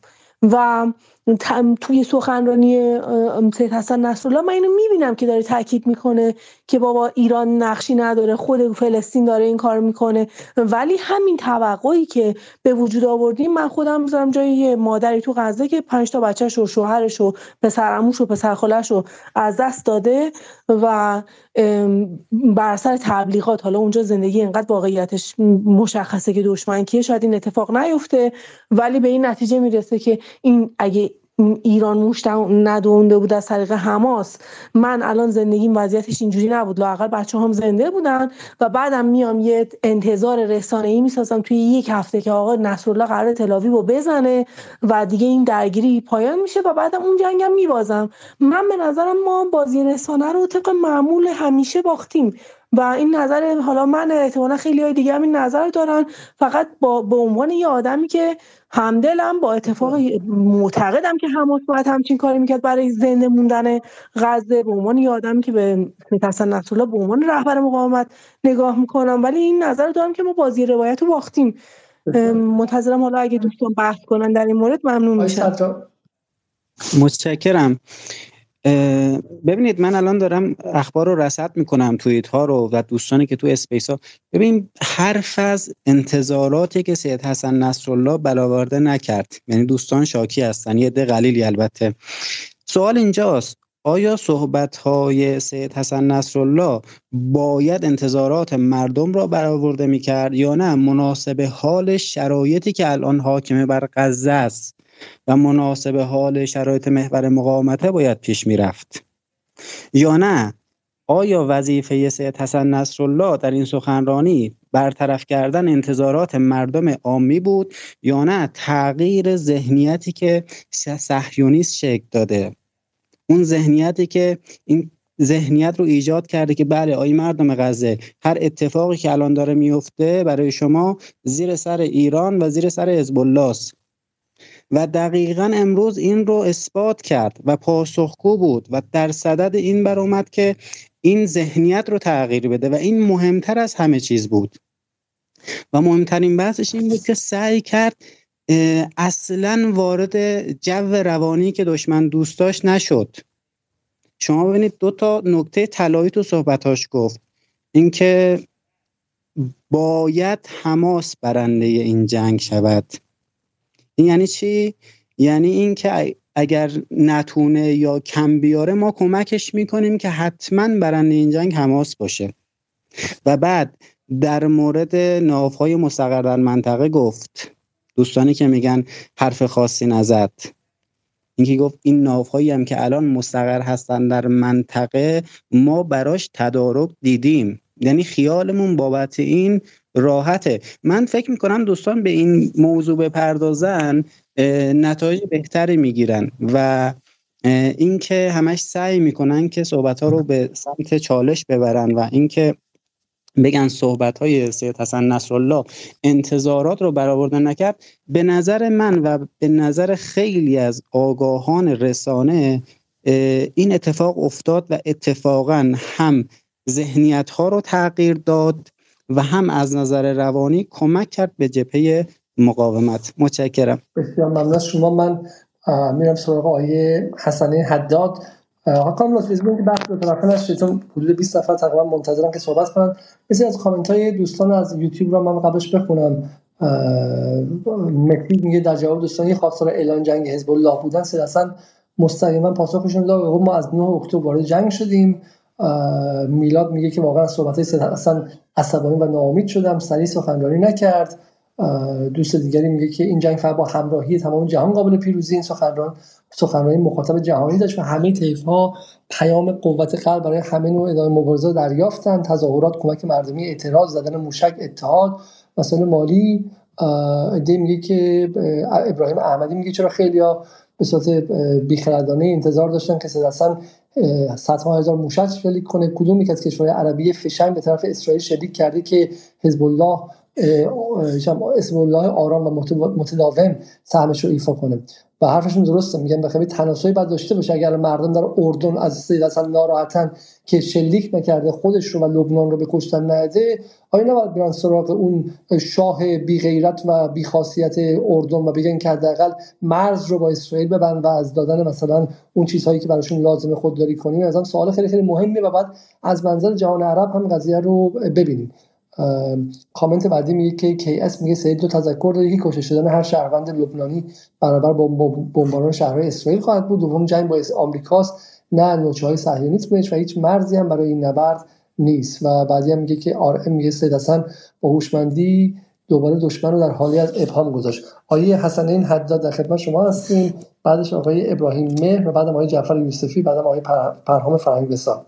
آیه حداد سلام شبتون بخیر. باشه جناب آقای علیزاده و دیگر مهمانانتون.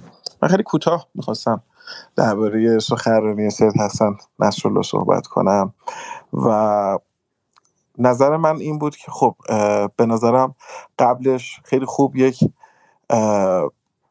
جو رسانی ایجاد شد و حالا یه سری انفعالایی هم داشتیم از سمت یکی از خیلی از دوستان که حالا انتظار داشتن بیاد که اعلام جنگ بکنه در صورتی که خودشان تو صحبتاشون گفتن گفتن که ما جنگ رو از همون هفته اکتبر آغاز کردیم و خب مشخصا وقتی داره هر روز آمار تلفات رژیم صهیونیستی رو حزب اعلام می‌کنه که ما این کار کردیم اون کار کردیم قطعا تو جنگ دیگه اعلام الحربیشون داره درباره این قضیه صحبت می‌کنه.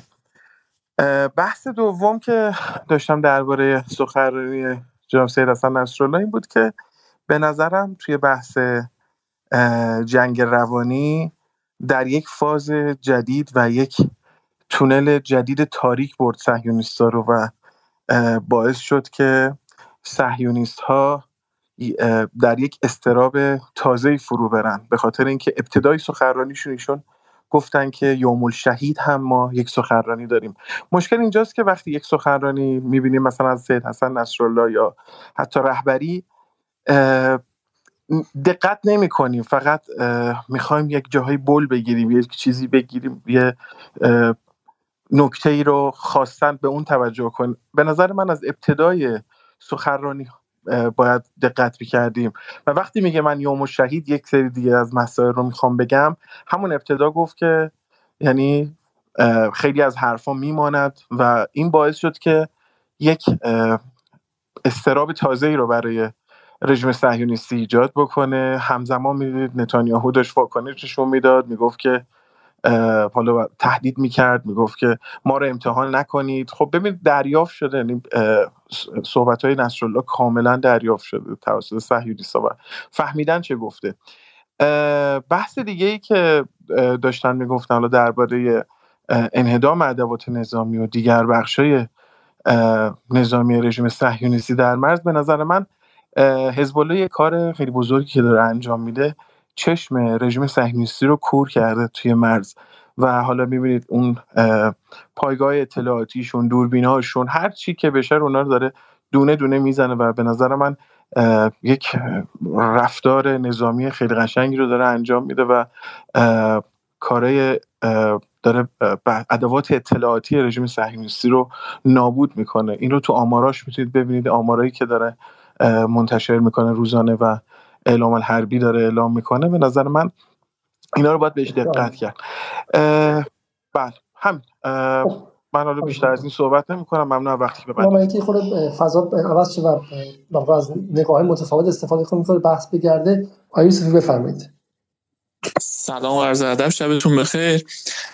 من خیلی کوتاه حالا چون اکثر نکات رو دوستان گفتن در مورد کار رسانه ای که حزب الله انجام داد تو هفته گذشته و چقدر فضا رو خوب آماده کرد. واقعا خیلی کار حرفه‌ای و قوی رو انجام داد که حالا من نمی‌دونم این خبری که از رویترز اومد درسته یا نه که گفتن مثلا حدود 3 4 میلیارد آدم منتظرن که بشنون که حالا بعید می‌دونم چنین عددی درست باشه. ولی خب قطعا میلیون ها و صدها میلیون آدم حداقل تو منطقه منتظر صحبت سید بودن امروز. و این رو به نظر من میشه دست مریزاد گفت به کار رسانه بچه های حزب الله و یکی از دوستانم توی همین اسپیس گفت که ما توی جنگ روایت ها معمولا شکست می‌خوریم. خب این بهترین فرصت بود که یک نفر از جبهه مقاومت که حرفش شنیده میشه بیاد یک روایت از اول شروع طوفان الاقصا بگه و ابعاد مختلف قضیه رو باز کنه تلنگر بزنه به مردم منطقه به مسئولین و تحریک کنه مردم رو.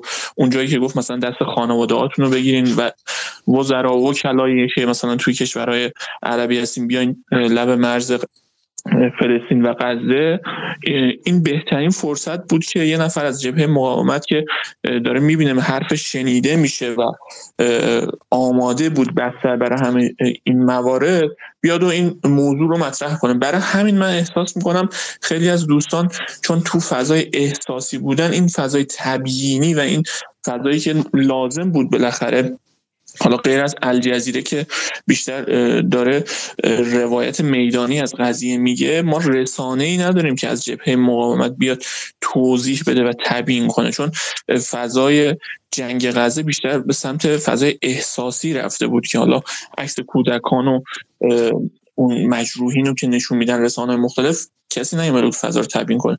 برای همین این فرصت بسیار خوبی بود که رسانه حزب الله آماده کرده بود و سیدم بسیار خوب استفاده کرد.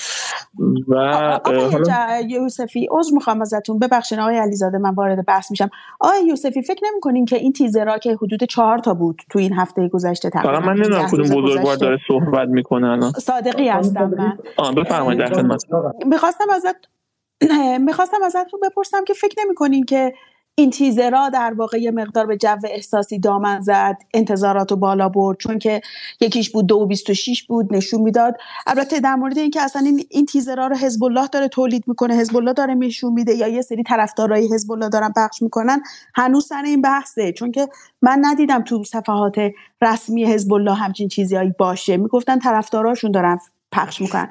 فکر من نمی‌دونم اصلا صفحه رسمی داره یا نداره چون صفحاتی هم که هست اصلا هیچ انتصاب رسمی نداره. باشن. خیلی خوب.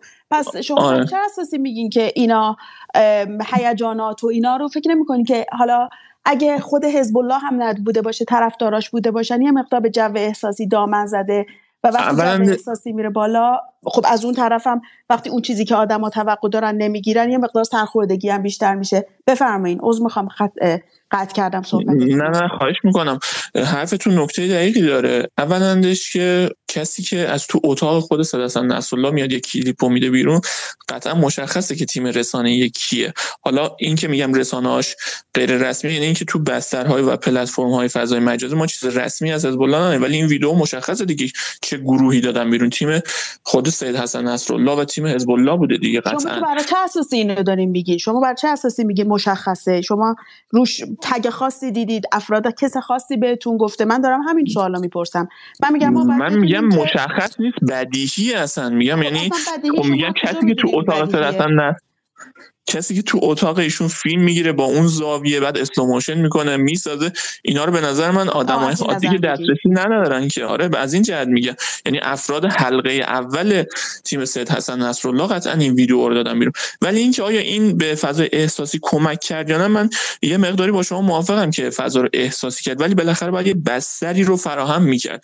حالا اون بستر با کمک دامن زدن به فضای احساسی باشه یا هر چیز دیگه ای دیگه اینا باید یه کاری می‌کردن که فضا آماده می‌شد و امروز دیدین که چه مثل حالا شاید تشبیهش جالب نباشه ولی واقعا دوستانی که اصلا تو فضای سیاست هم نبودن مثل دربی منتظر بودن که ساعت چهار و نیم بشینن جلو تلویزیون ببینن سید حسن نصرالله چی میگه. یه هیجان خاصی یعنی یه آتش بیشتر بگم حالا هیجان آتش خاصی بین مردم عادی بود که اصلا من خودم تعجب می‌کردم. کسانی که یک بار حتی شاید صحبت رهبری رو کامل گوش نکرده باشن مثلا نشسته بودن جلو تلویزیون و منتظر بودن ببینن مثلا سید نصرالله چی میگه امروز؟ حالا شاید انتظار این انتظاراتی که ما تو فضای مجازی می‌بینیم که آقا مثلا باید اعلام جنگ می‌کرد و اینا ولی بعدش انصافا حالا من همه رو نمیگم. با چند نفر که صحبت کردم خیلی راضی بودن یعنی خیلی منطقی صحبت کرد.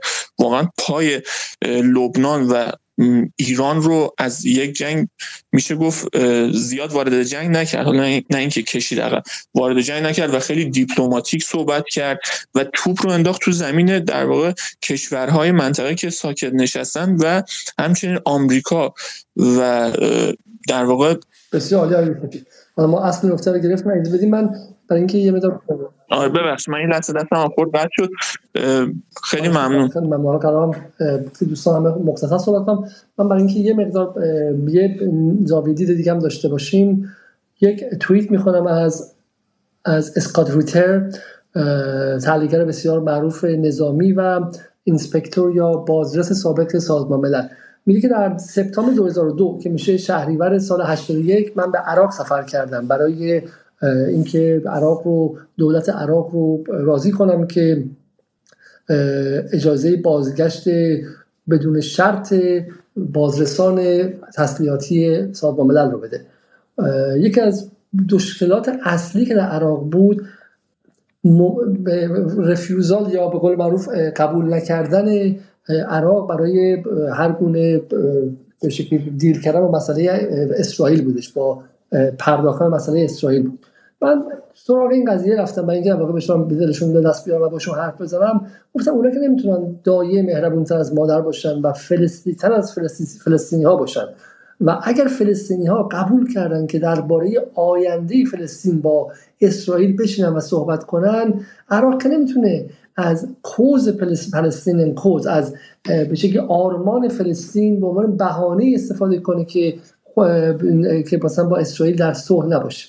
میگه امروز به سخنرانی حسن نصرالله درباره غزه گوش کردم.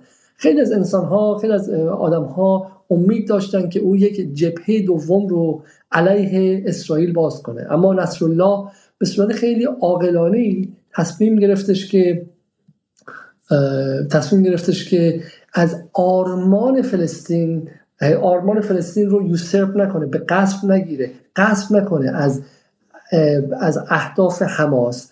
و فهمید که الان وقت شکست دادن استراتژیک اسرائیل نیست بلکه وقت پیروزی استراتژیک حماس بیس اپن ویژن آف حماس. بر اساس بصیرت و فهمی که حماس از جبهه داره که آزادی زندانیان فلسطینی و همینطور هم یک مسجد اقصای آزاد و همینطور هم یک به خانه فلسطینی مشروعه. سه تا در واقع سه تا ابجکتیو رو سه تا هدف رو برای حماس در, در نظر می‌گیره. میگه نصر pointed out that the path to victory is through preservance not escalation. و نصر الله گفتش که راه پیروزی از طریق صبر و مبارزه آرام و طولانی مدت و استقامت نه اسکلیت کردن تسعید در عربی یا بالا بردن صد تنش. نصرالله یک متفکر استراتژیک واقعی است. اسکات ریتر میگه.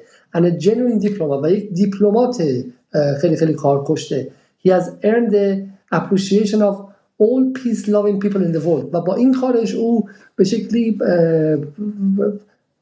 احترام همه آدم های صلح دوست جهان رو هم برای خودش خرید. If only America aspired to such heights. فقط فکر کنید که اگه آمریکا اصلا چنین تصوری داشته خودش رو در چنین سطحی بالا بخواد ببره و بخواد با نصرالله رقابت کنه که به کنایه میگه. مثلا خیلی نکته ای که میگه نکته خیلی خیلی دقیقی اینه که اینه که نخواست که از حماس فلسطینی تر بشه نصرالله. و اومد خودش رو در سایه حماس تعریف کرد. و این نکته نکته دقیقیه. با مقایسه ای که با عراق کرد عراق صدام کرد و اینکه یه موقعی صدام حالا به خاطر منافع داخلیش به خاطر اینکه دیگه در ایدولوژی چیزی باقی نمونده بود و فلسطین همه فلسطینیان شده بود اما نصرالله به عنوان کسی که در مبارزه با اسرائیل هم پسرش رو شهید داده چهل سالی که استقامت کرده سعی نکرد که فلسطینی تر از فلسطینی هاشه و این جمله جمله اسکات ریچرز یکی از تحلیلگران خود محبوب من هستش. بریم سراغ آیه پیام پرهام فرهنگ وسال آیه فرهنگ وسال می‌تونید صحبت کنید الان؟ خب مثل اینکه مشکل های فرهنگ وسال همچنان باقی است. ببخشید صدای بنده هست؟ الان صداتون میاد. شما صدای منو میشنوید؟ بله بله بفرمایید در خدمت شما هستیم خوشحالم که به جمع ما پیوستید. در خدمت شما. خواهش می‌کنم. سلام عرض می‌کنم خدمت شما. من متاسفانه به دلیل این مشکل فنی که پیش اومد یه بخشی از صحبت های اتاق رو از دست دادم. نمی‌دونم صحبت چقدر جلو رفت. اگر امیدوارم که عقب گردی نباشه صحبت های بنده. در خصوص صحبت های جناب نصرالله امروز تصور من اینه که به هر حال ایشون یه مقدار من با برخی تعابیر خیلی موافق نیستم اما یک مقدار هم دست به عصا می‌خوام حرکت بکنم. یعنی شاید فکر می‌کنم جلوی بعضی تعابیر ایستادن. در این لحظه در این ایام شاید خیلی مناسب نباشه. هرچند که به هر حال بازم ما خطای شناختی بهتره که برای خودمون به وجود نیارید. من خیلی قائل به این نیستم که جناب حسن نصرالله یک موضعی گرفت که بسیار هوشمندانه بود یا یا همه اینها. جناب حسن نصرالله به وظیفه خودشون عمل کردن بسیار هم خوب عمل کردن. یعنی این یه مقدار تفاوت می‌کنه این قضیه. و من فهم من این هست. چرا من اینو میگم؟ من نمی‌خوام نراتیوی که داره ایجاد میشه اون گفتمانی که می‌خواد ایجاد بشه رو لزوما جلوش بیستم چون متخصص رسانه نیستم ضد نراتیوی که بخواد شکل بگیرم نمی‌خوام عمل بکنم. اما فهم من به عنوان کسی که کارم حقوق بین الملل معمولا میشینم جای اون کسی که توی کاخ سفید نشسته از دید او نگاه می‌کنم که چه اتفاقی داره میفته یا اون کسی که نشسته توی تلاویو یا اون کسی که نشسته کسی که به حال اون سمت میدان نشسته چطور داره ارزیابی می‌کنه؟ در از اون لنز از اون دیدگاه از اون به اصطلاح اپتیک که نگاه می‌کنم به وضعیت من اینطور نمی‌بینم. یعنی خیلی از این ادبیاتی که ما در پی تولیدش هستیم اینها فکر نمی کنم خیلی مصرفی داشته باشه. آنچه که دیده میشه اینه که جناب نصرالله آمدند خب ویدیویی بود اینکه دقیقا به صورت فیزیکی ایشون کجا تشریف داشتن رو خب هیچ کدوم از ما نمی‌دونیم. من خودم یک برداشتی دارم در موردشم توییت کردم اما اینجا بازگو نمی کنم چون به هر حال تصور بنده است. سند آنچنان قطعی براش وجود نداره. و یه نکته ای که داشت به هر حال ایشون یه بخشی از صحبت رو یه بخش های خیلی مهمترش رو از رو کاغذ میخوندن. حتی عینکشون رو برداشتن که دقیق تر ببینن کلمات رو. خب اینها نشون دهنده این هست و حالا جدا از این امارات تصویری به هر حال از جنس وضعیتی که درش هستیم همین نیستش که یک فردی تنها بخواد مثلا برای خودش. نه قطعا اینطور نیست. این یک هماهنگی می‌خواد و ایشون هم به هر حال من تو صحبت های حضرت عالی بود اگر اشتباه نکنم حالا یا یکی از از دوستان شنیدم که گفتن که حالا به صورت هوشمندانه ایشون مشخص کرد که کی کجاست و حالا به اصطلاح آمیانه خودمون کت نهایتا تن کیه. و خب نهایتا من آن برداشتی که از حرف آقای نصرالله داشتم یکی تاکید چندین بار تاکید کردن به اینکه خب ایران اطلاع نداشت. ما هممون سورپرایز شدیم روز جم... شنبه به اصطلاح. من خودم متوجه شدم که خودش هم این مقدار جالبه یه ادبیات آشناس برای ما ایرانی ها که روز جمعه متوجه شدم یا روز شنبه متوجه شدم. اینها خیلی من اینها رو اتفاقی نمی‌دونم. اینها رو دارای پیام می‌دونم و نوشته شده روی اون کاغذی که جلوی ایشون بود می‌دونم. و نهایتا یه حرف خیلی معناداری هم ایشون زد که گفتش که نگید حالا این حرفا چیه می‌زنید که خب حالا اگر الان مقاومت ادامه بده حماس ادامه بده این به نفع ایران میشه. این حرفا درست نیست. حالا شرایط اینجوریه و خب یک نوعی تلویحا دوباره من از موضع کسی که نشسته از اون سمت جبهه نشسته در واشنگتن داره نگاه می‌کنه این قضیه رو نگاه می‌کنم. این یعنی که خب حالا به هر حال رئیس مشخصه تو این منطقه کیه. به نفعش هم میشه میشه دیگه. خب حالا منظور. یعنی می‌دونید این این پیام رو داره القا می‌کنه. و یک نکته دیگه هم که حالا تو تمام این مدت یه مقدار مخفول مونده باز من با سعی می‌کنم دست به اعصاب بیان بکنم چون ممکنه. حالا حرف ما من فکر نمی‌کنم گفتمان کلی رو به هر حال نظر شخص بنده است. اما یه نکته که خیلی این دیده شد که از بیرون از ایران سریع اومدن و گفتن که حماس اپراتیو نمی‌دونم مثلا پاپت ایران چیه به اصطلاح؟ حالا مثلا تحت فرمان ایرانه و پولش از ایرانه و نمی‌دونم فلانش هم آموزش از ایران. همه چی هی ایران ایران ایران.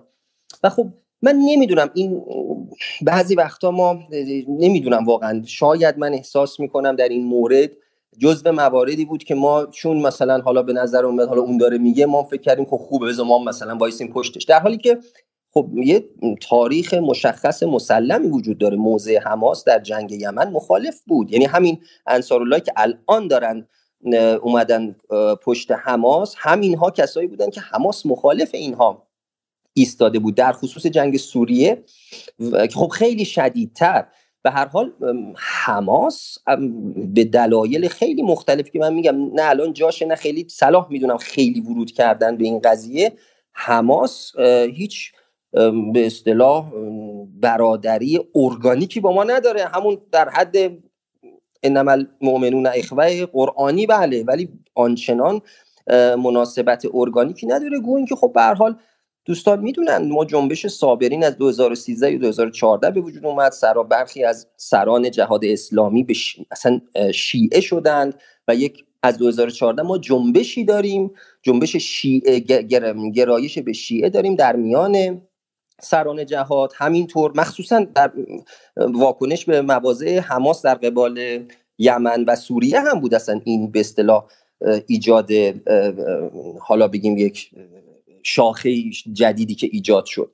خب به هر حال باز من خیلی دست به عصا این رو من اینطور بگم که نهایتا به نظرم میاد سخنان سید حسن رو باید اینطور هم حالا این دفعه بیایم بشینیم تو غزه بریم توی تونل های غزه گوش کنیم ببینیم. فرض کنیم از افراد حماس هستیم که داریم چی میشنویم که سید حسن می‌گوید چقدرش ربط به صابرین پیدا می‌کند چقدرش ربط به ما پیدا می‌کنن از اون زاویه هم که نگاه بکنیم یه مقدار خطها داره مشخص در میشه. یعنی به هر حال حماس هم نیاز داره و لازم هست برای اینکه این توفیقی که پیدا کرده بتونه به نتیجه هم برسه نیاز هست که در نوع خودش در جایگاه خودش تجدید نظرهایی رو انجام بده که باز تکرار می‌کنم. الان شاید شاید نه حتما. خیلی وقت پرداختن به این صحبت ها نیست. ممنونم.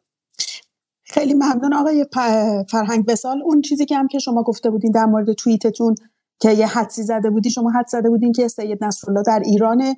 البته ایشون سال هاست که کسی نمی‌دونه که برنامه هایی که مثلا حالت live میرن زنده میرن از کجا پخش می‌کنن. برای این که ایشون ایرانه فکر نمی کنم خیلی محلی از اعراب داشته باشه به خصوص که دیشبم فکر می‌کنم همه خانم و آقایونی که اینجا حضور دارن خبر دارن که اسرائیلیای خبری پخش کرده بودن که اسماعیل هنیه با یه هواپیمای اختصاصی اومده ایران از قطر.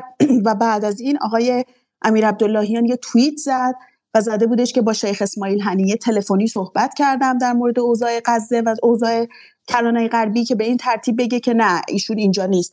حالا ایران بودن یا نبودن ایشون فکر نمی‌کنم خیلی اهمیت داشته باشه. بر ترتیب خیلی ممنونم متشکر از شما. به تعداد افرادی که درخواستاشون درخواست دارن که صحبت کنن خیلی زیادتر شده.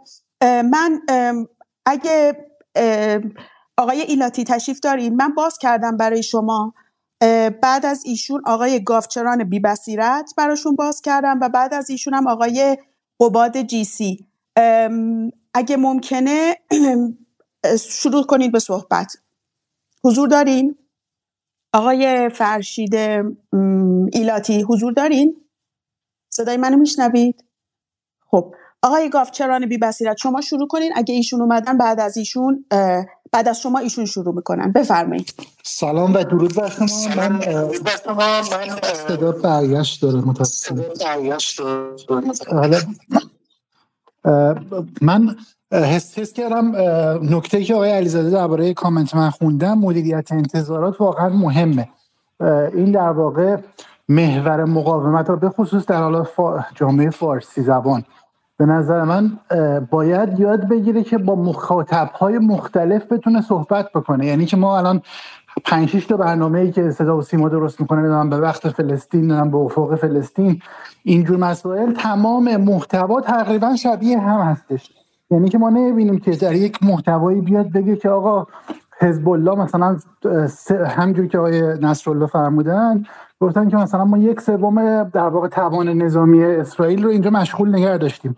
یعنی که نمی‌تونم بیان اینا تبیین بکنن برای افرادی که خلاصه علاقه منتر هستن به جزئیات که آقا شاید بعضی موقع ها اهداف این نباشه که کسی رو شکست بدی و همون افق بلندتر که آقای علیزاده بهش گفتن که به انگلیسی هم میگن لانگ گیم در واقع این این مد نظر هستش و خب فعلا و فعلا خلاصه اون اون اون اهداف داره دنبال میشه. من احساس می‌کنم که اگه بتونن با مخاطب های مختلف به گونه مختلف صحبت کنن این مشکلات حل میشه که این همه در واقع افراد شور بهشون فرار نمی‌گیره بعدش هم دل سرد بشن. بعد از اینکه سخنرانی همون سخنرانی بود که در واقع تحلیلگران آگاه می‌گفتن که ایشون احتمالا یه کوچولو تنش رو می‌بره بالاتر ولی نه نه که مثلا به پله ده تنش بده مرسی.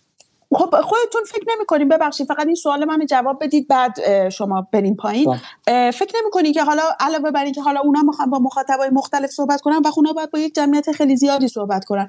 فکر نمی کنید که من من یا شما به عنوان مخاطب باید یه کوچولو انتظاراتمون یا هیجاناتمون رو بیاریم پایین تا بفرمایید خب بله من که خب من که آمریکا زندگی می‌کنم. به حال این انتظاراتمو برده بودم پایینتر.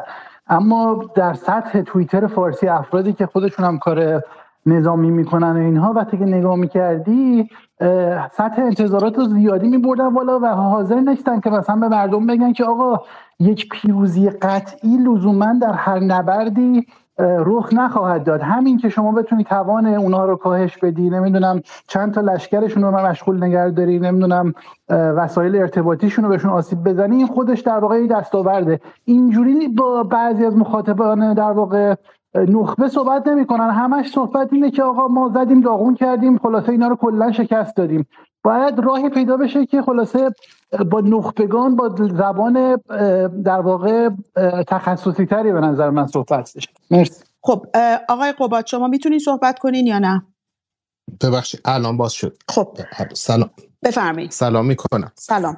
من حالا تکرار نمی کنم سریع بگم حرفای دوستان خیلیشم به نظر من درست بود. و این اولا برای شخص من سخنرانی سید حسن نصرالله خیلی مورد انتظار من بود. در کلی به, به صورت کل من چند روز پیشم به یکی از دوستان که تو همین اسپیس هستن گفتم انتظار من اینه و انتظار نداشتم جنگی شروع بشه اعلام اعلان جنگی بشه. ایشون به نظر من خیلی خوب بود صحبتاش. مشکل ما بیشتر به نظر هم گفتم رسانه ایجاد انتظارات بیجاست. و دو تا مطلب مهمیشون گفتن خیلی مطلب گفتن دوتاش که من می‌خوام اینجا روش تاکید بکنم اینا رو یکیش استقلال از ایرانه و عدم دستورگیری از ایران. ببین من, حال برای دوستانی که نمی‌دونم من کانادا زندگی کنم خیلی چنده هست و رسانه های غربی و انگلیسی زبان بیشتر دنبال می‌کنم. و و چیزی که فهم از روز اول از روز دوم که این اتفاق افتاد وال استریت جورنال یه مقاله زد که به نظر من بیشترش مزخرف بود. ولی خواستن دست راستی هم مثلا می‌خواستن انگشته بزنن اتهاما بگیرن به سوی ایران. یعنی به قول خودشون سر ما رو بزنن اون اصطلاح کثیفی که به کار می‌برن. و این بود. ولی البته خیلی دول حتی دولت آمریکا حتی خود گفتن هیچ چیزی بر مبنی بر دستور مستقیم ایرانی دولت آمریکا به یعنی سازمان اطلاعاتی آمریکا به نیویورک تایمز درز دادن که حتی اطلاعاتی دارن. حالا ما نمی‌دونیم چقدر ولی حتی خودش گفتن که بعضی از رهبران بلند پایه مسئولان بلند پایه ایران حتی شگفت زده شده بودن از این.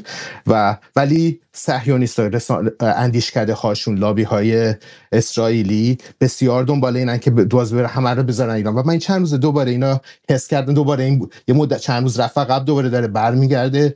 من اینا توی سخنرانی جردن نه سخنرانی مصاحبه جردن پیترسن با پیرز مورگن دیدم. بعد پریشب ایلای, ایلای لیک با که یک صهیونیست خودش یعنی میگه صهیونیست میگه صهیونیست آمریکاییه. با نورمن فینکلستین صحبت که هم هر موقع حرف زد همش می‌گفت ایران ایران ایران. یعنی می‌خوام دوباره برگردونن. این روایت سازیه در واقع که ایران دستور داده یک حیولا یک قدرت اهریمنی منطقه که ایران ایران باشه. فکر کنم میکروفون یه نفر بازه.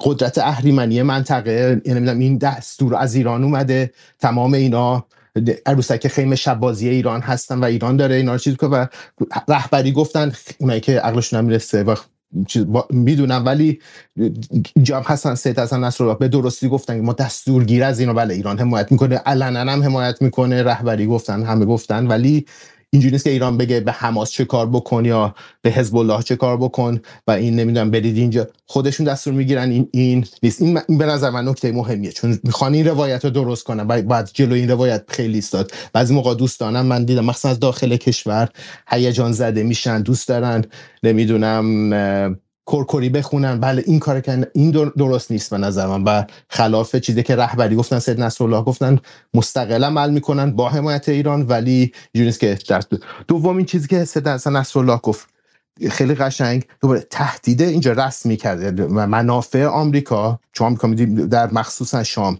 در عراق و سوریه را تهدید گفت که نیرو و گفت که نیروهای مقاومت در اونجا به کارشون ادامه بدن و این را در واقع موازنه است که به آمریکا بگه بله شما ناف ها رو آوردین ناف گروه هواپیما برای آوردین دوتاش هم آوردین ده ها یا صد هواپیما هست.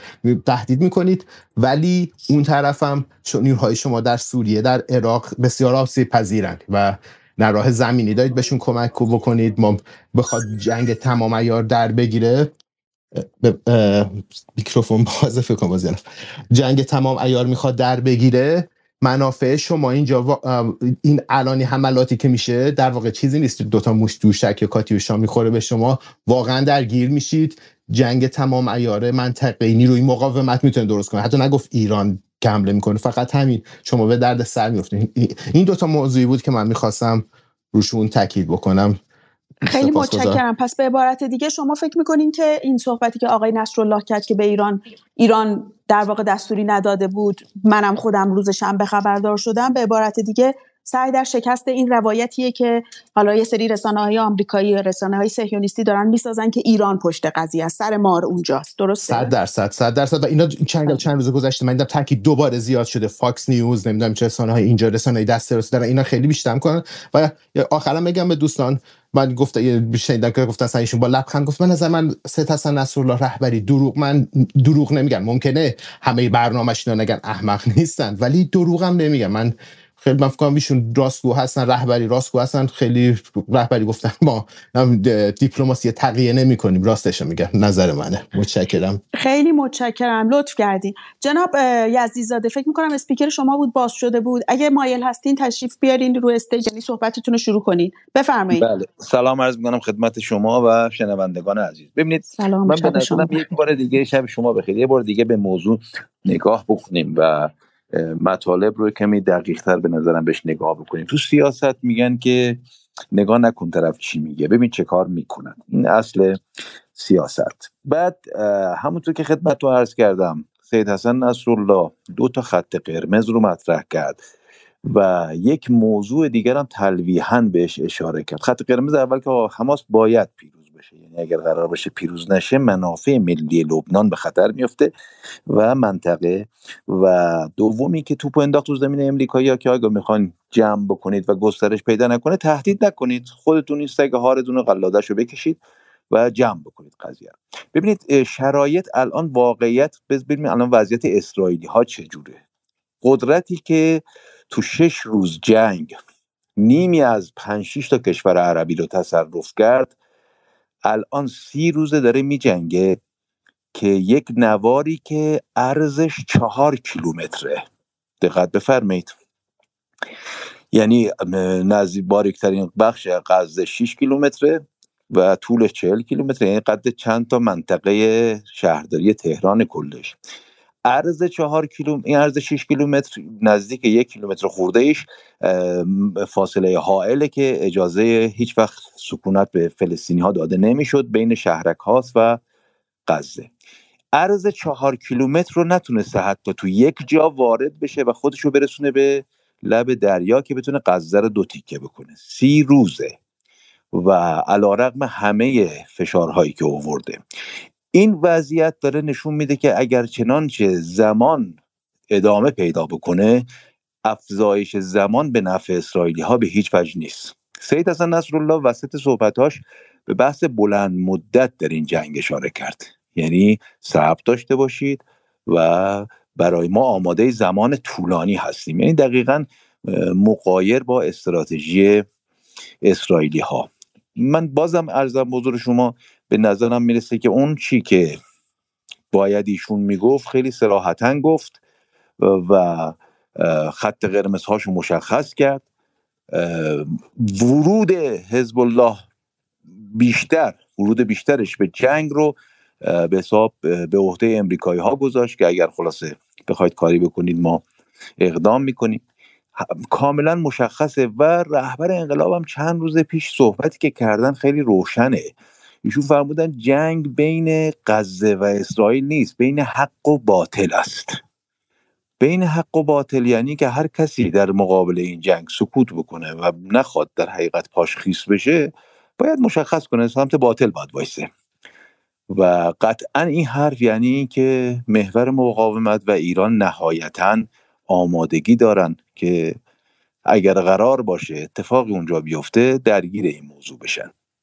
بنابراین تو شرایطی که هست من به نظرم می‌رسه که اونهایی که در حقیقت استراتژیست نظامی هستند و مطالب رو دقیق به جای انتظاراتی که حالا ما به صورت عمومی از یک صحبت داریم اونها مطالب اساسی تر رو گرفتن و قطعا متوجه استراتژی حزب الله هستن. امروز هم من شنیدم که در حقیقت مقاومت عراق یک حمله در حقیقت هوایی کرده به عراضی اشغالی و این نشون میده که به حال شرایط بسیار شرایط وسیعتر از اون چیزی است که اسرائیلی ها فکر کردن و وسیعتر هم می‌شود از اون چیزی که فکر کردن اگر زمان طولانی بشه. و به نظرم جناب یزدیزاده عذر می‌خوام عذر می‌خوام ازتون. ببخشید قطع می‌کنم زمان ما هم داره کوتاهه. فقط میشه من یه سوال از شما بپرسم و شما اینو خیلی سریع جواب بدین. شما میگین که یعنی آقای حزب آقای نصرالله گفتن که غزه باید پیروز بشه. این بله. باید این کلمه باید رو بذاریم تو کد. تحلیل شما چیه؟ اگه ببینن که غزه داره دیگه قسام داره کم میاره اون موقع چه اتفاقی میفته فقط اگه ممکنه اینو کمی سریع برای ما توضیح بدید؟ جنگ بسیار گسترش پیدا می‌کنه. یعنی من به نظرم می‌رسد که در اون صورت عرض کردم که لب حزب الله زمینه ملی کردن این جنگ رو به خاطر اشغال مظاهر شبعا داره و می‌تونه در حقیقت با بهانه مزارع شبعا جنگ رو بسیار گسترش بده و ملیش بکنه.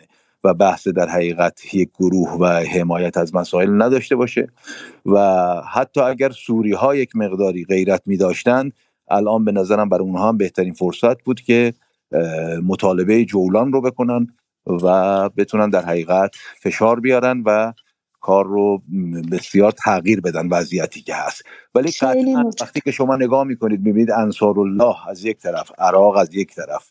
سوریه خودشو کنار کشیده در حقیقت ارزم بود شما هم تو پایگاه هم که امریکایی هم از که تو سوریه مورد حمله قرار می‌گیره از عراق داره قرار می‌گیره. اینها در حقیقت موضوعی نیست که کوتاه بیان. دقت بفرمایید که مرجعیت شیعه تو عراق و شایعی که یک بار شد که آقای سیستانی حکم جهاد دادن داشت شرایط رو به شدت تغییر می‌داد و بنابراین اسرائیل همه اینها رو می‌دونن.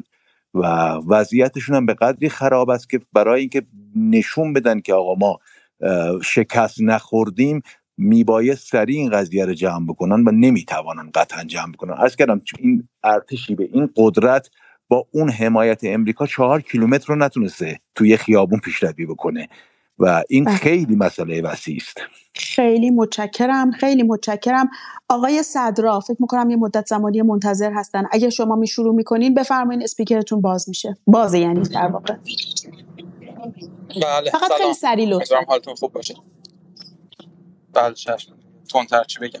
ارزم به خدمت شما که در پیرو صحبت های آقای یزدزاده می‌خواستم همین نکته رو خدمتتون عرض کنم که آقای سید حسن نصرالله دقیقا توی صحبتاشون که گفتن در واقع اون جنگ های قبلی به جنگ های سال 2006 2008 2012 2014 در واقع اشاره داشتن که با اینکه مسلح ترین یعنی پیشرفته ترین تکنولوژی های نظامی رو داره اسرائیل و از حمایت همه جهان هم برخورداره نتونسته این در واقع باریکه رو باریکه غزه رو موفق بشه که شکست بده.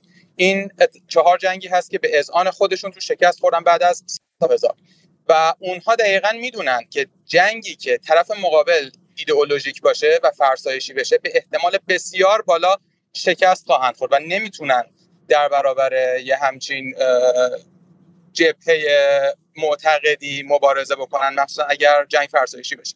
و از اون طرف آقای نصرالله در بخش دیگه از صحبتاشون هم در واقع این اختار رو دادن که جبهه غرب باید آمادگی این رو داشته باشه که جنگ گسترش پیدا کنه. در واقع اشاره به همین نکته بود که آقای عزیزاده هم بهش به درستی اشاره کردن که اگر همین سوالی که شما پرسیدید از آقای زی- عزیزاده که اگر این جنایات رژیم صهیونیستی ادامه پیدا بکنه به جایی بخواد برسه که جبهه مقاومت در اون منطقه نتونه دیگه ادام مقاومت بکنه و توانش رو به اتمام باشه. که البته حالا بعیده همچین چیزی. خیلی تلویحی دارم کلی دارم اینو مطرح می‌کنم. قطعا سایر نیروها وارد خواهند شد و این دقیقا صحبتی بود که سید حسن نصرالله نسبت بهش به اونها اختار داد. و حالا من فکر می‌کنم کافیه و سایر دوستان صحبت کنم مرسی. خیلی متشکرم. آقای وان من آرمین نوبت شما بود. شما یه مدت خیلی زمان مدت زمان طولانی که منتظرین. بفرمایید. خواهش می‌کنم. خیلی متشکرم. عرض سلام مجدد و وقت بخیر. عرض کنم که به نظر می‌رسه که ما یعنی باید از یه موضوعی رو توجه کنیم.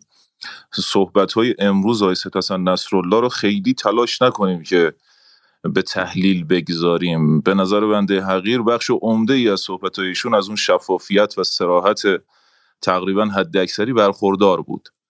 و میشه یعنی با رجوع به صحبت ایشون خیلی از مسائل رو به راحتی بهش فقط با مرور و یادآوری. من بخوام خیلی کلی و خلاصه عرض بکنم. چهار نکته اصلی در واقع در فرمایشات ایشون امروز خیلی به چشم می اومد در واقع سه نکته عملیاتی مربوط به میدان و یک نکته در واقع مربوط به افکار عمومی. همینی که در بخش قبلی عرایز هم عرض کردم و الان یه رجوع خیلی کوتاه بهش داشته باشم این که معین کردن که در واقع و خیلی شفاف کردن تصریح کردن این مسئله رو که نقطه شروع عملیات طوفان الاقصا در واقع به چه شکل بوده و تصمیم گیریش و تصمیم گیرانش چه اشخاصی بودن و مسئول به نوعی مسئولیت در واقع تمامی عملیات رو متوجه حماس و مردم فلسطین کردن و اینکه اونها از عواقب و تبعات در واقع براشون پیش بینی کردن بخش عمده ایش رو.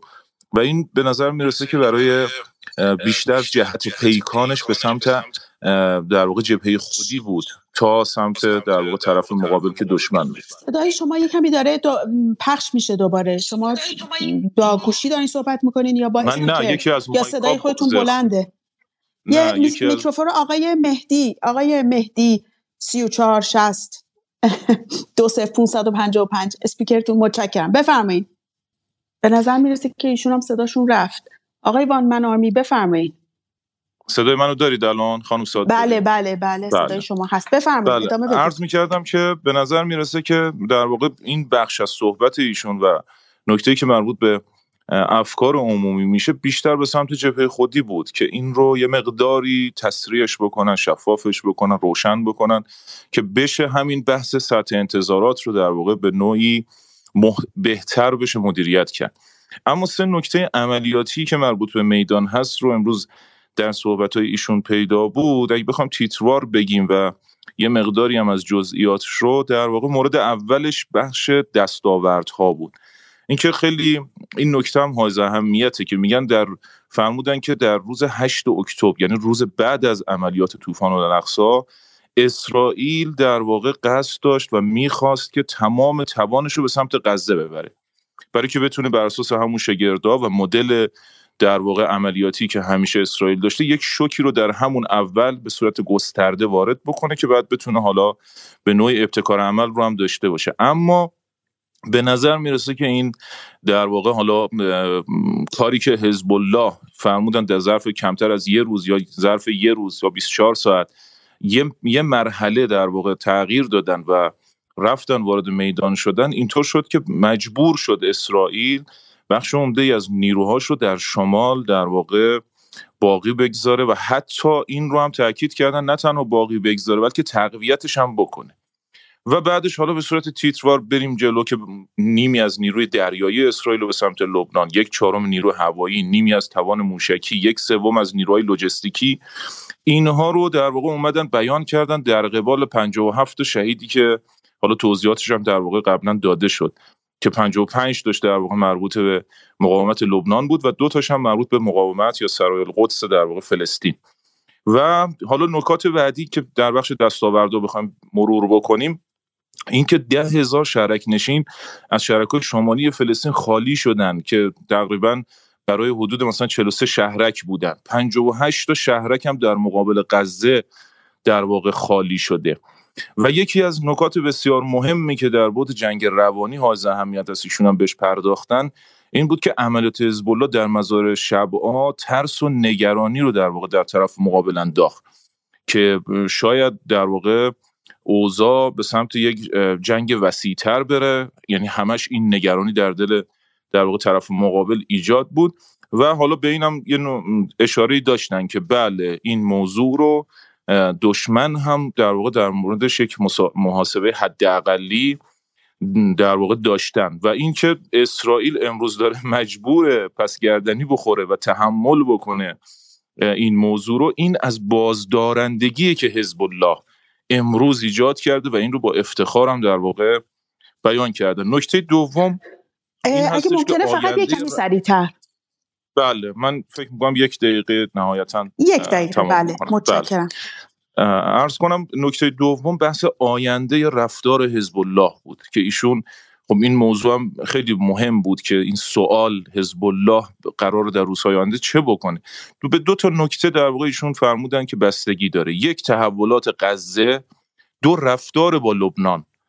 و در نکته اولش خب موضوع خیلی روشنه. اینکه همین سوالی که مطرح میشه که این حماس باید پیروز بشه در کجا شما مطرح فرمودین؟ دوستانم در واقع توضیحاتشون رو فرمودن و استفاده کردیم.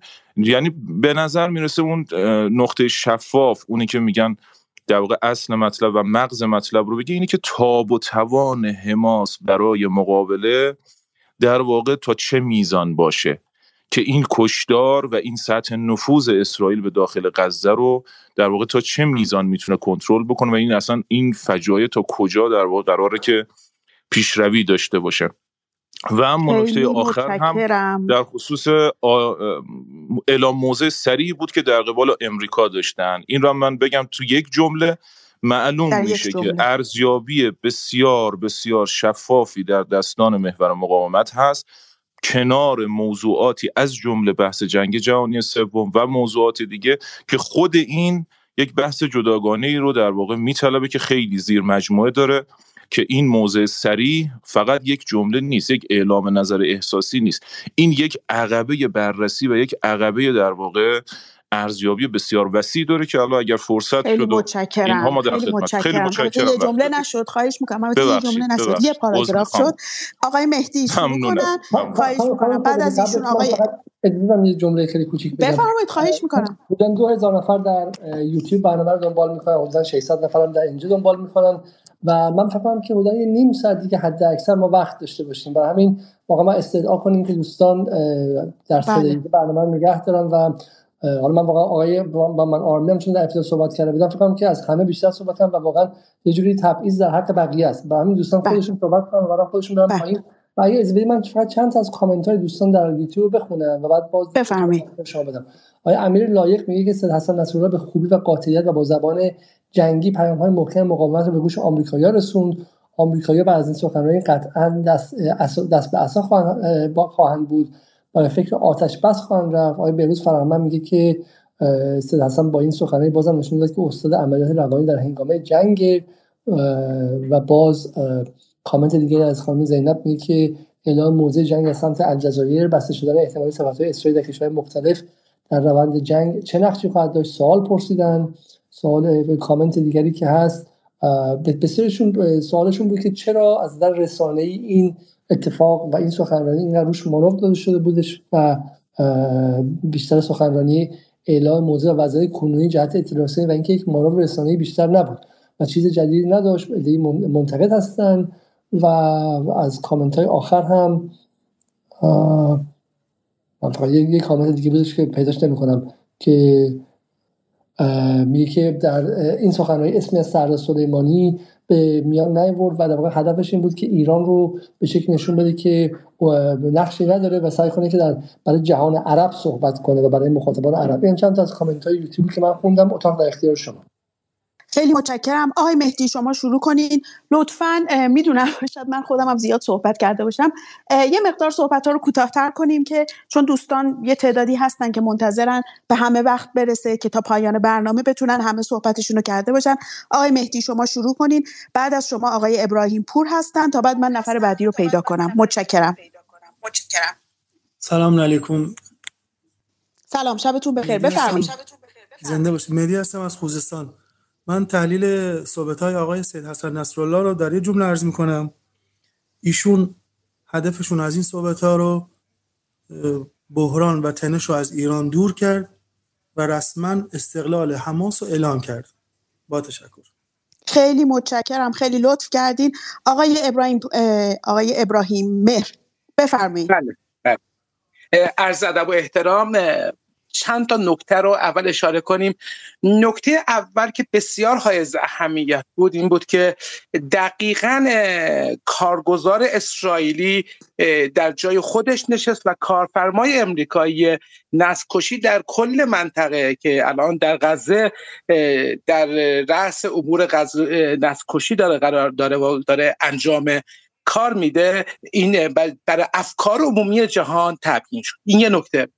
نکته دومی که آقای ازم به حضور سید حسن به زیبایی از اون استفاده کرد این بود که اجازه نداد این فضای افکار عمومی بین المللی که دقیقا علیه نسکشی در غزه هست با بحث جدید افزایش سیطره جنگ در منطقه و مظلوم نمایی اسرائیل از این موضوع این فضای افکار عمومی متزلزل بشه و به نوعی با با تحکم در زمینه اینکه حماس یک کشور مظلوم یک غزه یک منطقه مظلوم هست و به هر حال باید این منطقه دوران اشغالگری شد طی کرده باید برها به منافع ملتش برسه. در حقیقت این فضای افکار عمومی بین المللی رو توش دمید و شعله کرد که دلیلش هم اینه که مطمئنا یکی از عواملی که می‌تونه جلوی این کارگزار اسرائیلی در نسل کشی رو بگیره صرفا و صرفا فشار افکار عمومی بر دولت‌های غربی جهت کم شدن حمایت ها از این رژیم موقت هستش.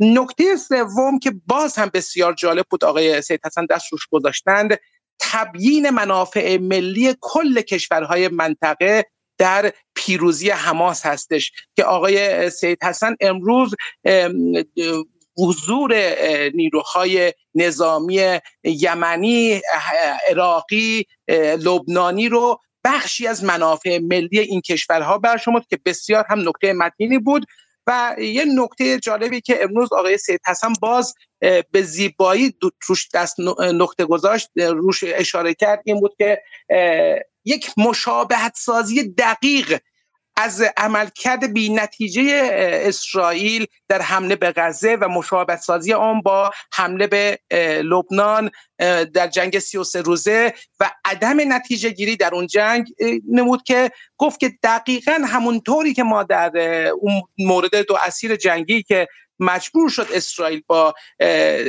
معاوضه اسرا تم به شکست بده همین کار رو هم مجبور خواهد شد با همه این هزینه ها در نهایت در مقابل حماس انجام بده. و به نوعی به افکار عمومی دنیا نشون داد که نسکشی نتیجه نخواهد داشت این منطقه. خیلی متشکرم.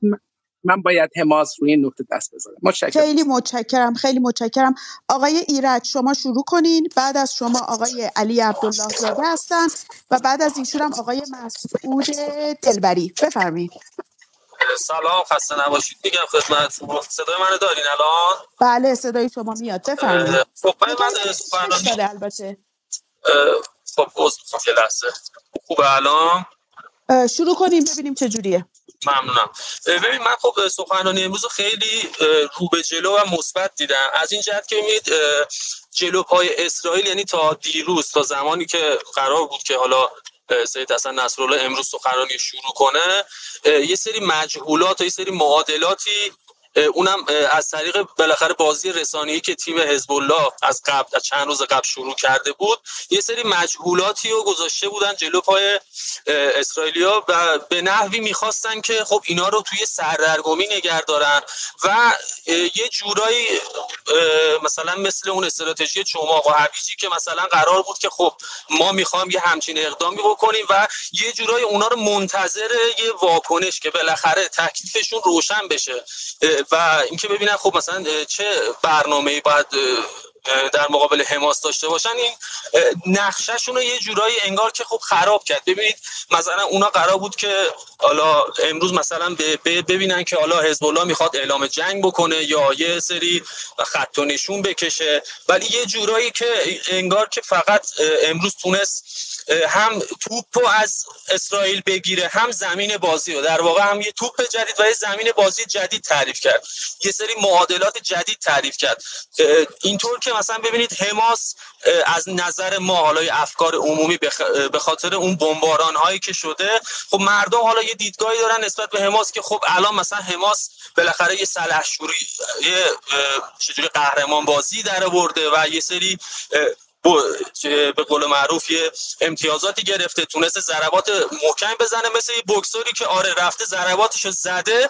تمام زور حماس ببخشین آقای ایرج صدای فکر می‌کنم حالا یا ولوم صداتون رو بردین بالا گوشی. اگه با گوشی دارین صحبت می‌کنین شما نمی‌دونم یه مقدار خشخش و اینا داره. بفرمایید. فقط یه کمی سریعتر کنم می‌خوام. بله.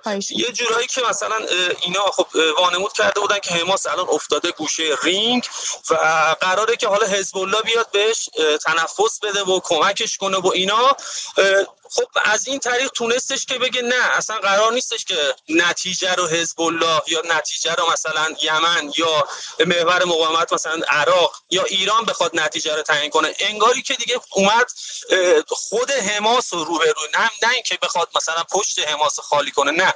ولی تونست به نحوی جوری صحبت بکنه که بگه که شما رو به قول معروف خود حماس می‌تونه شما رو شکست بده. یعنی نیومد بگه که خط و نشونای جدیدی بخواد تعریف کنه و اینکه بگه که خب مثلا نتانیاهو بتونه بیاد بگه که آره خب حالا ما تکلیفمون مشخص شد. مثلا این برنامه حزب الله. نه حزب الله یه سری معادلات جدید تر کرد یه سری مجهولات جدید تر کرد که توی سردرگمی بیشتر بمونه اسرائیل. و به نظر من خیلی خوب عمل کرد. حالا یه سری دوستان انتقاد می‌کنن که خب انتظارات ما رو برآورده نکرد و اینا. خب ولی خب ما که از پشت پرده خبر نداریم. ولی خب چیزی که من برداشت می‌کنم اینه که به اندازه کافی و خیلی خوب تهدیداتی که قرار بود بکنه رو کرد و اینکه خب حماس رو گذاشت روی روبروی اونا. و باعث شد که حالا تا حالا تا چند روز آینده حداقل یه جورایی که جنگ گسترده تر از این نشه. خیلی ممنونم که فرصت به من دادیم خیلی متشکرم متشکرم. آقای عبدالله زاده شروع بفرمایید. سلام عرض ادب دارم خدمت همه دوستان عزیز ان از هستید خوش و خورم باشید. سید حسن نصرالله اصلا با این سخنرانی که داشتشون داد که یعنی اون هوش ذکاوت خودش رو در حوزه رهبریت حزب الله لبنان نشون داد. و همون طبق انتظار خود بنده که حالا تو کردم قشنگ نیومد یک چی میگن سخنای نمی‌دونم عجولانه احساسی نمی‌دونم بی اساس یه چیزی بگه که مثلا اعلام رسمی یک جنگ باشه. اومد علنا اونجا اعلام کرد چه چیزایی رو بر اساس دیدگاه های برتر ایدولوژیک و استراتژیک منطقی که حزب الله لبنان داره اونجا اومد چیکار کرد و محور مقاومت تو منطقه داره.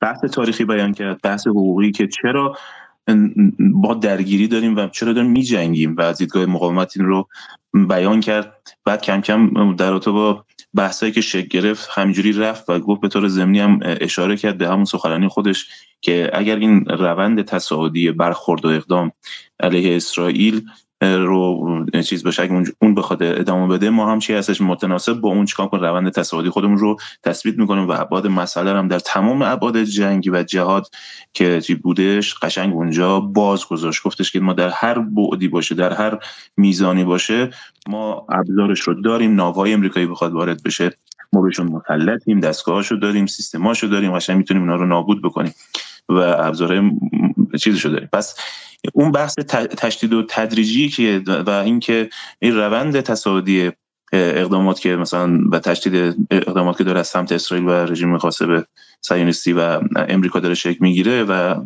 متحدان غربیش داره شکل می‌گیره رو قشنگ اونجا براشون برای اون نبرد قایی که قریب الوقوع هست مشخص کرد. و گفت که یعنی شما فکر می‌کنید که یه نبرد قایی پیش روه؟ بله بله. یه نبردی هستش که اون لحظه هنوز نرسیده و اون نبرد قایی قطعا وجود خواهد داشت و قریب الوقوعه. یعنی مثلا در روزهای آینده در هفته های آینده این اتفاق میفته و قافلگیرانه خواهد بود. یعنی یک لحظه رو قشنگ اومدن اصل رو بیان کردن گفتن که در غزه مردم دارن جهاد می‌کنن که چه کار کنن؟ حق خودشون رو بگیرن و اصل رو بر اساس چی گرفت؟ و اونجا گفتش که اونها دارن میجنگن و اصلا نه ایران دخالت کرد نه ما چیز کردیم؟ ما اومدیم فقط تمرکز رژیم قاسد صهیونیستی رو که باز به خاک لبنان چیز کرده بود تجاوز کردیم. ما اومدیم اونا رو تمرکزشون رو به هم ریختیم و کارهای دیگه انجام دادیم. و اینکه آشکار اونجا علنا گفت که محور مقاومت در رابطه با جنگ اطلاعاتی چه کار کرده تو حوزه دیپلماسی چه کار کرده و اینکه چه باید بکنیم. این در رابطه با بایکوت مالی صحبت کرد در با اقتصاد و اینکه چه کار باید بکنه از لحاظ سیاسی و دیپلماسی که مثلا کشورها به این شکل بحث دیپلماسی داشت و فروش نفت و غذا رو گفت اصلا قطع بکنید نسبت به این کشور. نمی‌خواد کمک کنید حداقل این رو قطع بکنید. کمپین های مدنی و سراسری جهان رو اونجا علنا اعلام کرد گفتش که این اگه بیشتر با حدت و شدت بیشتر شکل بگیره قطعا اونها دست برخواهند داشت. از این آقای عبدالزاده ببخشید ببخشید من وسط حرف شما میام. حالا من یه سوال از شما دارم. شما به عنوان حالا آدمی که داری صحبت ایشون رو تحلیل می‌کنه فکر می‌کنین که این درخواست ایشون که درخواست آقای خامنه ای هم بوده در مورد اینکه غذا و نفت رو روی اسرائیل قطع بکنین فکر می‌کنین اصلا قابل اجرا هست؟ قابل اجرا هست. بله نگاه الان همین ترکیه. الان همین ترکیه الان اگر اجرا ما همین میگیم اگر اجرا بشه خیلی خوبه کشور مسلمون ادعا دارن و بحثی داریم در جهان اسلام به نام فتوا. اصلا یه چیزی هست به نام فتوا و اینکه خود مسلمون ها باید به این سمت برن. حالا دولت اومد این کارو می‌کنه داره این حرکت رو انجام میده. این خود مسلمان ها این تحریم رو داشته باشن ما می‌تونیم چیکار بکنیم؟ این بود رو انجام بدیم. ولی راست میگید. برخی از کشورها مثل ترکیه یه بار میاد در مقابل چیز میان تو سخنانی پرچم فلسطین می‌ذارن نمی‌دونم چفیه می‌ذارن این صحبت ها و غیره. ولی می‌بینیم در قبالش همون روز همون ساعت همون دقیقه داره تون تون کشتی به سمت رژیم قاسب صهیونیستی و خیلی متشکرم. باش می‌کنم. خیلی متشکرم. باش می‌کنم که این بحث بحث رویارویی هستش که اونها می‌خوان چه کار بکنن. رویارویی آخری که قرار شکل بگیره به نظر من به یک شکلی ایشون اومد چیکار کرد؟ زیرکانه ای قشنگ اومد تحلیل کرد که الان وقتش نیست ولی فازبندی وجود داره که ما داریم اون فازبندی رو انجام میدیم که مرحله بعدی قطعا یه مقدار با شدت و عدت بیشتر خواهد بود. خیلی متشکر بابت توضیحاتتون. آقای مسعود دلبری بفرمایید. بعد از ایشون آقای موسا جعفری هستن. بعد از ایشون آقای سید لواسانی هستن. بفرمایید. خیلی متشکرم خانم فرشته. خدمت شما سلام عرض می‌کنم و آقای شب شما هم بخیر. ببینید من خدمتتون ارز کنم شنونده بودم ولی دیدم یکی از دوستان حالا چند دقیقه پیش اتفاقا یک ساعت پیش گفتن که از ناظر از زاویه دید مثلا مقامات امریکایی آقای فرهنگ وسال بودن. بله. بله بله. حالا ایشون بسیار هم بله انسان فریفته هستن. من بله. می‌شناسم دور و دور. از نظر حقوقی داشتن می‌گفتن. بله. حقوق بله بله.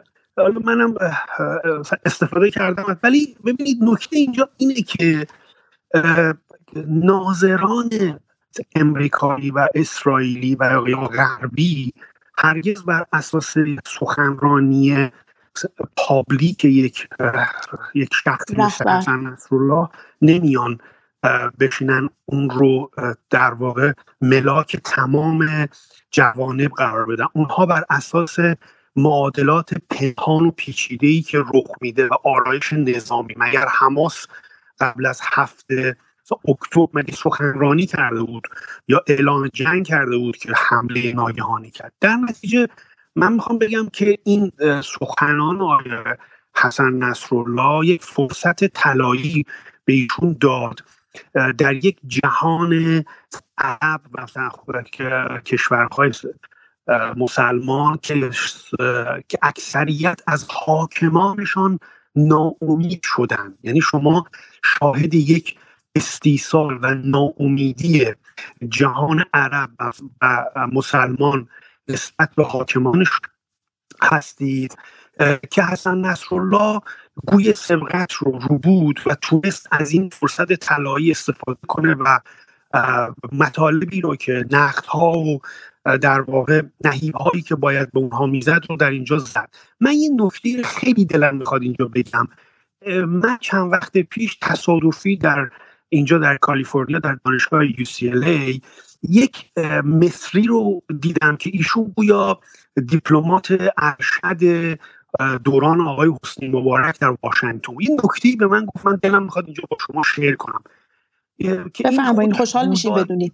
بله بله این گویای این گویای اون جغرافیای سیاسی جهان برای خاور میانه یا مثلا عرب و مسلمان هست. ببینید یه نکته گفت گفتش که من به عنوان یک دیپلمات لایک مصری مثلا اگر یک روزی حسن نصرالله به تلاویو به به حیفا به هر کجایی که اسرائیل هست موشک بزنه ما به صورت حکومت و دولت مصر بیانیه میدیم که آقا ما این حملات رو محکوم می‌کنیم یا حسن نصرالله رو یک جریان تروریستی می‌دونیم. ولی بلافاصله بعد از اون بیانیه دادن تلفن هامون رو خاموش می‌کنیم و به همدیگه تبریک میگیم. به همدیگه رو میبوسیم. همکاران خودمون رو که آدم مثلا حسن نصرالله گرم که این چنین داره موشک می‌زنه حزب الله این چنین داره. یعنی می‌خوام بهتون بگم شما با یک همچین پدیده سیاسی در جهان عرب مش در واقع مواجه هستید. یک حکومت هایی که هرگز اون چیزی در ظاهر میگن و قلبا آقای حسن نصرالله رو دوست دارن اون رو توان بیانش رو در پابلیک ندارن که اون رو هم شما وقتی با اینها خصوصی صحبت می‌کنید معترف هستن که بله ما غالبا می‌دونیم که حزب الله باعث خوشحال کننده جهان مثلا اسلام هست حالا ببینید شما همین توییت چند دقیقه چند ساعت پیش رئیس سابق تلویزیون الجزیره هم برید ببینید که توش استیصاله. میگه من از حسن نصرالله ناامید شدم. یعنی چرا داره این حرفو می‌زنه؟ جهان اسلام و شهروندان در واقع خاورمیانه منتظر بودن که در واقع حسن نصرالله اونجا یک فرمان حمله ای رو بده و یک فرمان نظامی بده. چون استیصال حاکم هست چون استیصال و درماندگی از حاکمانشون در واقع حاکم هست. به این دلیله که این انتظارات بالاست. ولی در مجموع من فکر می‌کنم که آقای حسن نصرالله به درستی تونست از این فرصت طلایی به نفع خودش استفاده بکنه و اون چیزهایی که اون در واقع نقدهای بنیادینی که به حاکمان کشورهای عرب داشت رو به درستی بیان کرد و مسئله اسرائیل رو دوباره به یک مسئله جهانی و یک مسئله بنیادی در, در تبدیل و مطرحش کرد. من از این منظر این کارکرد حسن نصرالله رو مثبت ارزیابی می‌کنم و فکر می‌کنم که اون تأثیری که باید بذاره رو در جهان حالا چه در خاور میانه چه در در در جهان غرب همین تاثیر خودش رو به درستی گذاشته. خیلی ممنون. من فقط خواستم این رو به اشتراک بذارم که این در واقع اشتباه تحلیل نشه که این که حسن نصرالله حتما باید الان اینجا فرمان در, در واقع نبرد مستقیم رو صادر می‌کرد. نه اون چیزی رو که باید انجام می‌داد رو به گمان من به درستی انجام داد و تاثیراتش رو در روزهای بعدی خواهیم داد. خیلی, خیلی متشکرم. خیلی لطف کردین بابت به اشتراک گذاشتن این صحبت ها آقای موسی جعفری اسپیکرتون بازه بفرمایید. سلام. شب همگی بخیر. من فقط سوال داشتم بفرمایید. که می‌خواستم بدونم حد یقف یعنی توقعات رژیم صهیونیستی برای که این جنگ رو در واقع به پایان برسونه چیه؟ تا چه معیشون تا چقدر می‌خواد پیش بره؟ این صحبت های نصرالله شیخ نصرالله چقدر در تحقق عدم تحقق اون نقش می‌تونه داشته باشه؟ آیا تا به, به کمتر از در واقع نابودی حماس در واقع بسنده می‌کنی یا نه؟ سپاس متشکرم. خیلی ممنون. آقای لباستانی شما شروع کنین. فکر می‌کنید می‌تونید جواب آقای جعفری رو شما نظری دارین در موردش یا نه؟ بفرمایید. بعد از ایشون آقای فرشید هستن. تا بعد من یکی دو تا میکروفون باز کنم. بفرمایید. سلام خدمت همه دوستان. بسم الله الرحمن الرحیم. من حالا در خصوص آقای جعفری حالا آخرش کوتاه صحبت می‌کنم. اما این مطلبی که حالا یه خورده دوستان صحبت نکردن و من صحبت بکنم که تکراری هم نباشه. سریع میگم وقتم به برسه بله وقتمون کمه. بله. مطلب اصلی اینه که به نظر من صحبت های حضرت نصرالله یه لایه مشروعتر و یه لایه بازتر از صحبت های چند گذشته رهبری بود.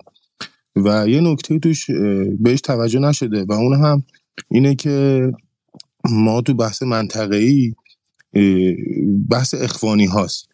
رهبری با مسئله که بحث بحث ارزاق مطرح کردن که سمتش به ترکیه می‌رفت و امروز دیگه از آقای نصرالله رسما اسم آورد از اخوان این مسئله رو باعث میشه که آدم توجه بکنه که بخوان یه کدی بدن که اینجوری نباشه که همیشه ما میایم جنگش با ماست تحریمش با ماست موشکش با ماست بعد صلح که میشه فضا که آروم میشه مثلا میای درمونگاهی و یه غذایی و یه فضای اخوانی تو اونجا درست می‌کنن و موقع هزینه دادنش هزینه نمیدن. امروز و اون صحبت رهبری باعث شد که پای اخوان به این مسئله وا بشه. یعنی باز بشه که توی این ماجرا اینها که می‌خوان مطرح کنن که ایران پشت این ماجراست این اینو رد کردن و اینقدر تاکید کردن و با اسم آوردن از اخوان و این صحبت هایی که این چند روز شد اینه که نقشی برای اخوان درست بکنن تو این جنگ.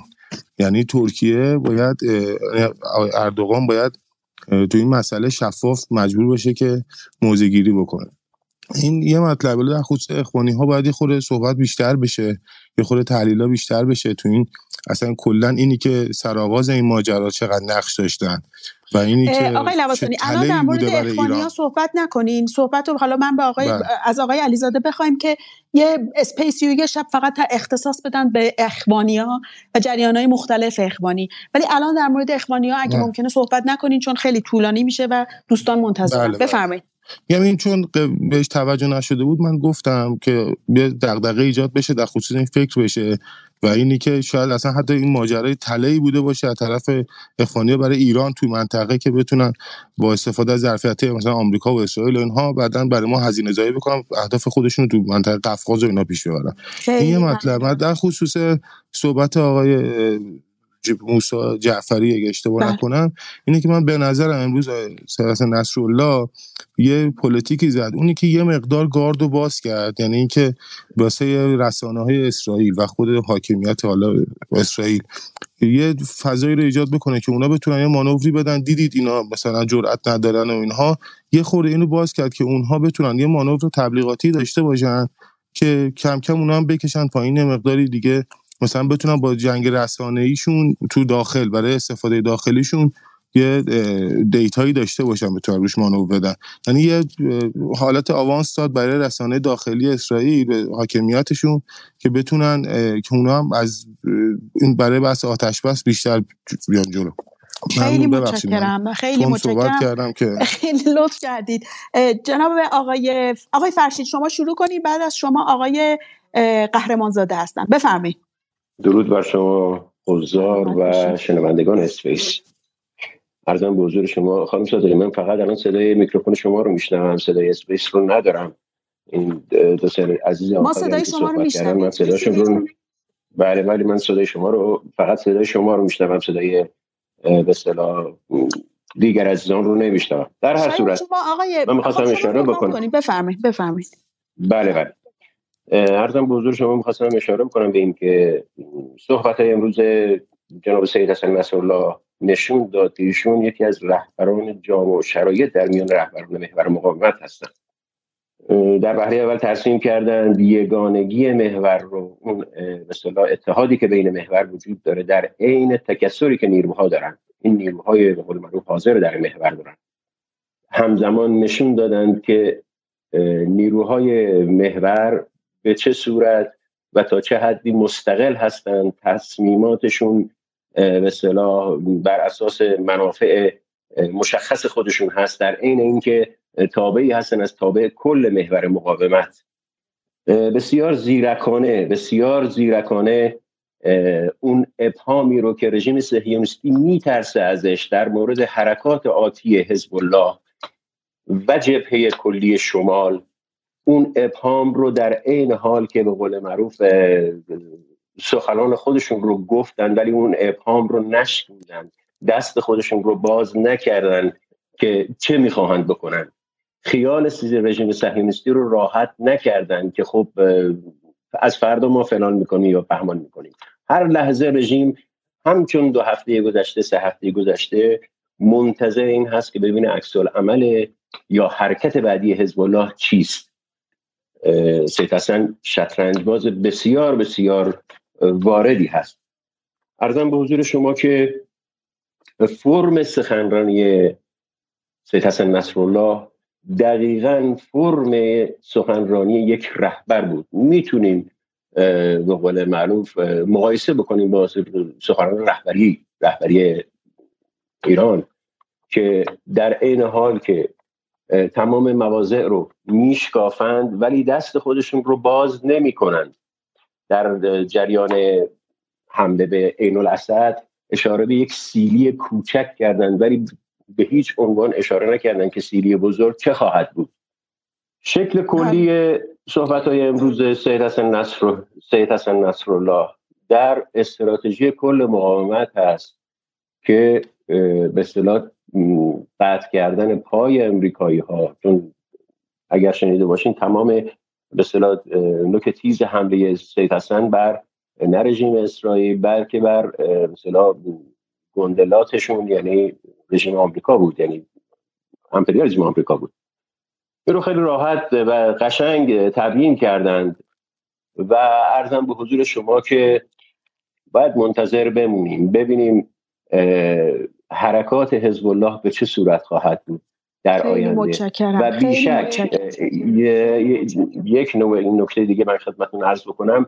بیشک هماهنگی بین حماس و رهبری حزب الله وجود داشته. یعنی اگر حزب الله جناب سید حسن احساس می‌کردن که حماس گوشه رینگ گیر کردن و توان دفاع ندارند و یا در موقعیت خطیری هستند بیشک شکل سخنرانیشون امروز جور دیگری بود. متشکرم از وقتی که خیلی متشکرم. آقای قهرمانزاده شروع کنن بعد از ایشون خانم لطفی هستن چون ما صدای خانم‌ها رو اصلا نشنیدیم. فقط اینکه خانم لطفی لطفا اسپیکرتون رو ببندین تا پایان صحبت های آقای قهرمانزاده. آقای قهرمانزاده بفرمایید. جناب قهرمانزاده هستید؟ صدای ما رو نمیشنون. خانم لطفی شما تشریف دارید؟ صدا من الان میاد؟ بله بله. خانم لطفی شما س... لطفا ببندین اسپیکرتون رو. بفرمایید آقای قهرمانزاده در خدمتتون هستیم فقط سریع. با سلام. یه مطلبی در مورد انتظار و توقع بیش از حد می‌خواستم بگم. این نه تنها تو این مورد جنگ بلکه تو تمام مورد آدم از پا در میاره. نباید اینقدر توقع داشت. این به اون دوستانی که خیلی توقع داشتن حسن نصرالله امروز بیاد یه اعلام جنگی بکنه. بعد اگه گوش داده با... دقیق آدم گوش داده باشه مشخص داشت همه چیز رو توضیح می‌داد. اولا که آزادی و اسرا به این راحتی ها نیست یه طرف میگفتش که حماس فلسطین این تصمیم اوناست. از یه طرفی هم میگفتش که آزادی و اسرا به این راحتی ها نیست. و پیام مشخصی هم به آمریکا داد. و خیلی تاکید رو مقاومت داشت. مثل اینکه توی یه دونه توشک کشتی امتیاز آوردی این سی ثانیه آخر باید چیکار کنی؟ فقط مقاومت کنی دفاع کنی. با تشکر از شما خیلی ممنون. خیلی متشکرم. پیروزی مقاومت خیلی متشکرم. خانم لطفی شما تشریف دارین؟ اگه ممکنه به سرعت شما چند دقیقه در حدود سه دقیقه بیشتر فرصت نداریم. شما بهتون می‌تونیم حد اکثر دو دقیقه بدیم بفرمایید خانم. آقای قهرمانزاده ببندین لطفا اسپیکرتون رو خانم لطفی تشریف دارید؟ خانم لطفی صدای ما رو نمیشنون. من چند تا دو, تا دو تا کامنت دیدم. یه نفر تو کامنت ها نوشته که ایران هستش اکانتش هستش ایرانیان آریان پارتی مشخصه که آریان اومده معلومه که از این ایران پرستاست به نوشته به نظر من سخنرانی به شدت بزدلانه ای بود کس دیگه ای نوشته که به اسم پوریا نوشته که حقیقت اینه که هیچ کشوری جرئت نمی‌کنه به غزه کمک کنه. این همه تحلیل کردن نداره. بعد من داشتم صحبت می‌کردم یه دونه یه دونه تو این باکسم یه مسیج دریافت کردم که من فوش داده بود فوش خواهر مادر داده بود و بعد نوشته بودش که شماها به فکر غزه و لبنان هستین به فکر ترک و کرد و لور نیستید. اینم گفتم که به من پیام ندین چون که من میگم که به هم دریوری گفتید. آخرین نفری که فکر می‌کنم بتونیم صحبت کنیم نمی‌دونم. آقای قلیزاده شما فکر می‌کنید فرصت داریم یا فرصتمون دیگه تموم شده؟ من سکوت می‌کنم. بسیار خب سال دیگه شما بعدش هم برنامه دیگه داریم و من اتفاقا می‌خوام که دوستان برنامه بعدی رو ببینن. گفتگویی که با مهرداد خلیل شهابی داشتیم مترجم و محقق و نویسنده معروف و بنظرم گفتگوی خیلی خیلی خوبی بود خیلی استقبال خوبی هم شد بودن. 40000 نفر توی یوتیوب همون 10 12 ساعت اول دیدن ولی متاسفانه به خاطر مشکلی که با الجزیره پیدا شد ویدیو رو پایین کشیدن ما الان می‌خوایم در واقع برنامه رو به live دوباره پخش کنیم. از منظری غیر اسلامگرایانه آقای خلیل از منظر به شکلی سکولار میاد و اسرائیل رو باز می‌کنه. و به نظر من تا حدی حرفاشون برای فضای ایران تازگی داره. من مجبورم که این برنامه رو قطع کنم برم و اون live رو شروع کنم. بعدش مثلا live برنامه رو انجام میدیم و دوستان می‌خوام که اگر می‌تونن حتی این برنامه رو دیدن بیان و یه دقیقه در به کمک کنن که ویواش بالا بره و اون برنامه از دست نره. چون واقعا به خیلی نامنصفانه ای برنامه رو یوتیوب پایین کشید. ولی اما تو یوتیوب یا تو توییتر هم شما space ش می‌خواید بکنید نه نه ما اونو فقط به صورت یوتیوب پخش می‌کنیم. یا آره آره چون ما الان space من داره یوتیوب پخش میشه یا ما پخش کردنمون گرفتار اس... گرفتار space من می‌تونم space با شما رها کنم و شما برنامه رو اداره کنید و و دیگه از space در یوتیوب پخش نشه. اگر فکر کنید ظرفیت و گنجایش می‌کنم البته یه ما دیگه ده یازده نفر داریم. یه ده یازده نفر داریم. منتها من فکر می‌کنم که شاید خانم آقایون یه مقدارم خسته شده باشن چون که وقتی که زمان طولانی میشه دیگه همه خسته میشن. من فکر می‌کنم اسپیس رو ببندیم. یه شب اگه ممکنه من خیلی عذر می‌خوام از خانم و آقایونی که فکر می‌کنم یه چیزی حدود 13 نفر هستن که هنوز نتونستن صحبت کنن. مایلم بودن. گاهی اوقات من من باز می‌کردم نبودن. بنابراین دیگه نوبتشون از دست می‌رفت. فکر می‌کنم یه برنامه فکر می‌کنم بذاریم برای در مورد اخوانی ها خیلی موضوع خوبی باشه. یه سوالی پرسیده شد که حد یقف این جنگ, جنگ کجاست؟ خیلی نتونستیم بهش جواب بدیم. امیدوارم شاید بتونیم فکر کنیم تو برنامه بعدی اگه کسی خواست در مورد حد یقف این جنگ صحبت کنه اون موقع میکروفون رو در برنامه بعدی حالا هر زمان که باشه بدیم به اونا. خیلی متشکرم. ببخشین اگه من زیاد صحبت کردم یا اگه یه مقدار فشار آوردم که خانم آقایون چون خانومی صحبت نکرد حرفاشون رو تون تون جمع کنن. به حال ما هم زمانمون محدوده. خیلی ممنون. تهران نه نیم شب. شاید بخوان استراحت کنن. بنابراین من میدم به شما من عقیدم اینه که ببندیم ولی دیگه نمی‌تونم نظرم رو تحمیل کنم.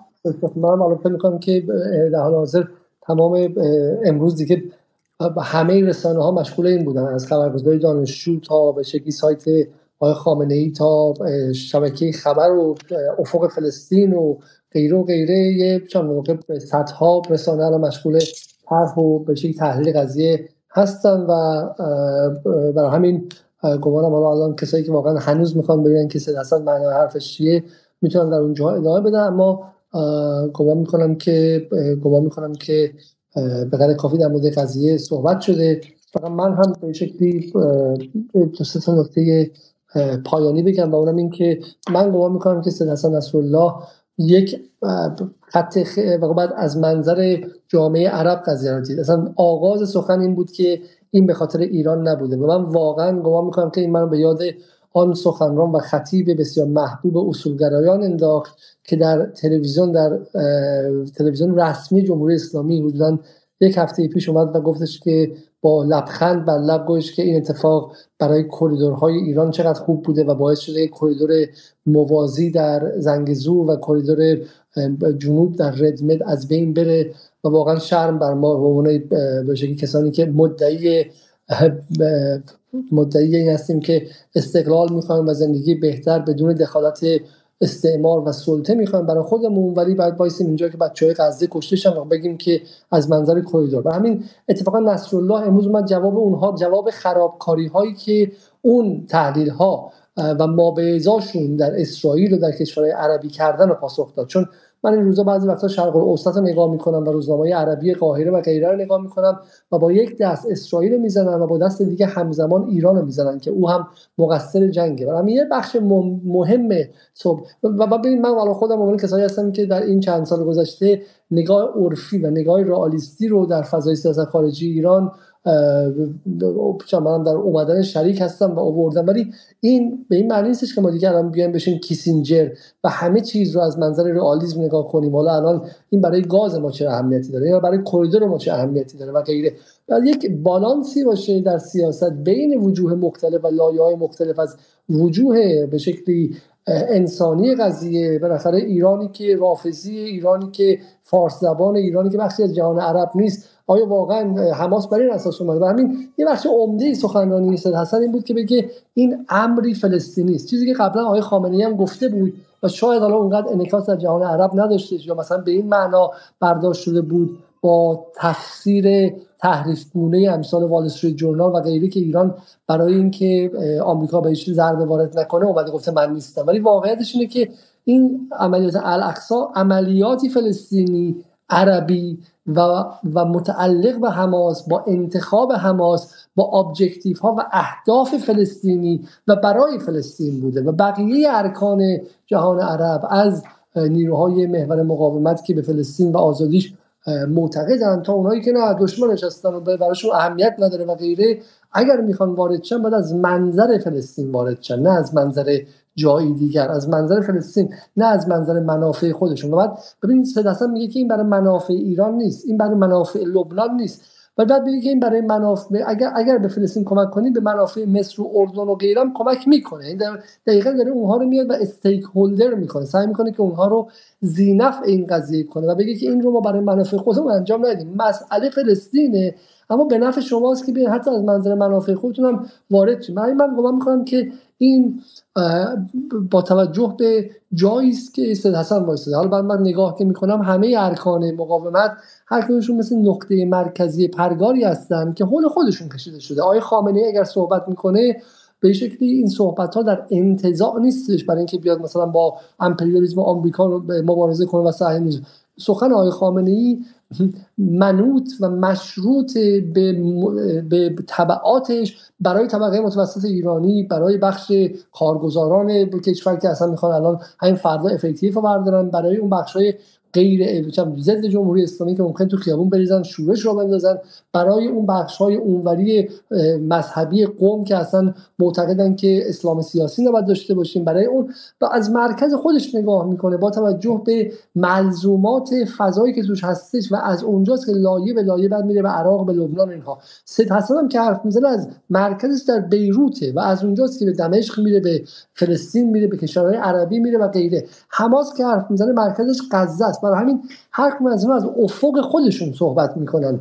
از افق خودشون. برای همین ما در ایران نباید از افق فلسطین حرف بزنیم. سید حسن در لبنان از افق فلسطین حرف نمی‌زنه از افق لبنان حرف می‌زنه و حماس هم از افق لبنان حرف می‌زنه. و حرف امروز سید حسن این بود که ما باید خودمون در اختیار فلسطین بذاریم و بهش کمک کنیم که این کار رو انجام بده. یادآور حرفی که آیت الله خمینی در سال 1982 زد که ما باید کمک کنیم که لبنان روی پای خودش بیسته و جنوب لبنان رو آزاد کنه و ما نباید برای اونها این کار انجام بدیم. و همین از این منظرم که نگاه کنید سخنرانی سخنرانی ظریفی رو و این لایه بندی ها و این ملحوظات و به شکلی مفروضات رو هم داشتش. این نبود که بیاد بگه که برید کنار. من اومدم حسن نصرالله معادل به شکلی صلاح الدین ایوبی زمان.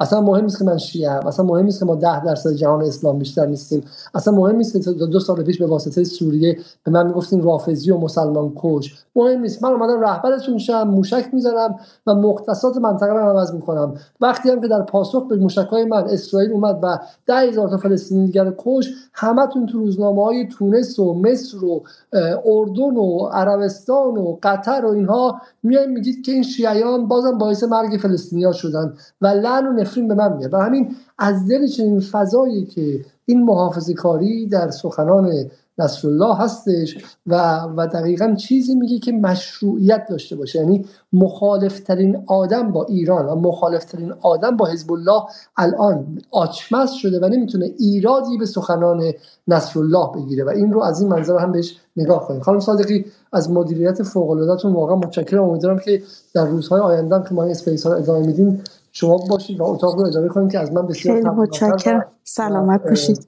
به شکلی با صلاحیت تر بدید متشکرم. خواهش می‌کنم. پایانی شما بزنید که من به اتاق ترک کنم. خیلی ممنونم. ما تو بلافاصله الان دیگه اتاق رو میبندیم. خیلی متشکرم از خانم ها و آقایونی که تشریف داشتن. خیلی عذر می‌خوام از کسایی که نتونستیم بهشون میکروفون بدیم و اینکه خیلی ممنونم از تحلیلایی که کردین از صحبتی که آقای دلبری کردن در مورد اون اندیشمند مصری. ما معمولا با خارج از ایران زیاد به خصوص با عربا در تماس نیستیم به اون صورت اونایی که در ایران هستیم. برای این شنیدن اینکه اونا چه نظرایی دارن برای همه ما خیلی می‌تونه جالب باشه. خیلی متشکریم از اینکه امشب با ما بودید و شب همگی به خیر خدا نگهدار.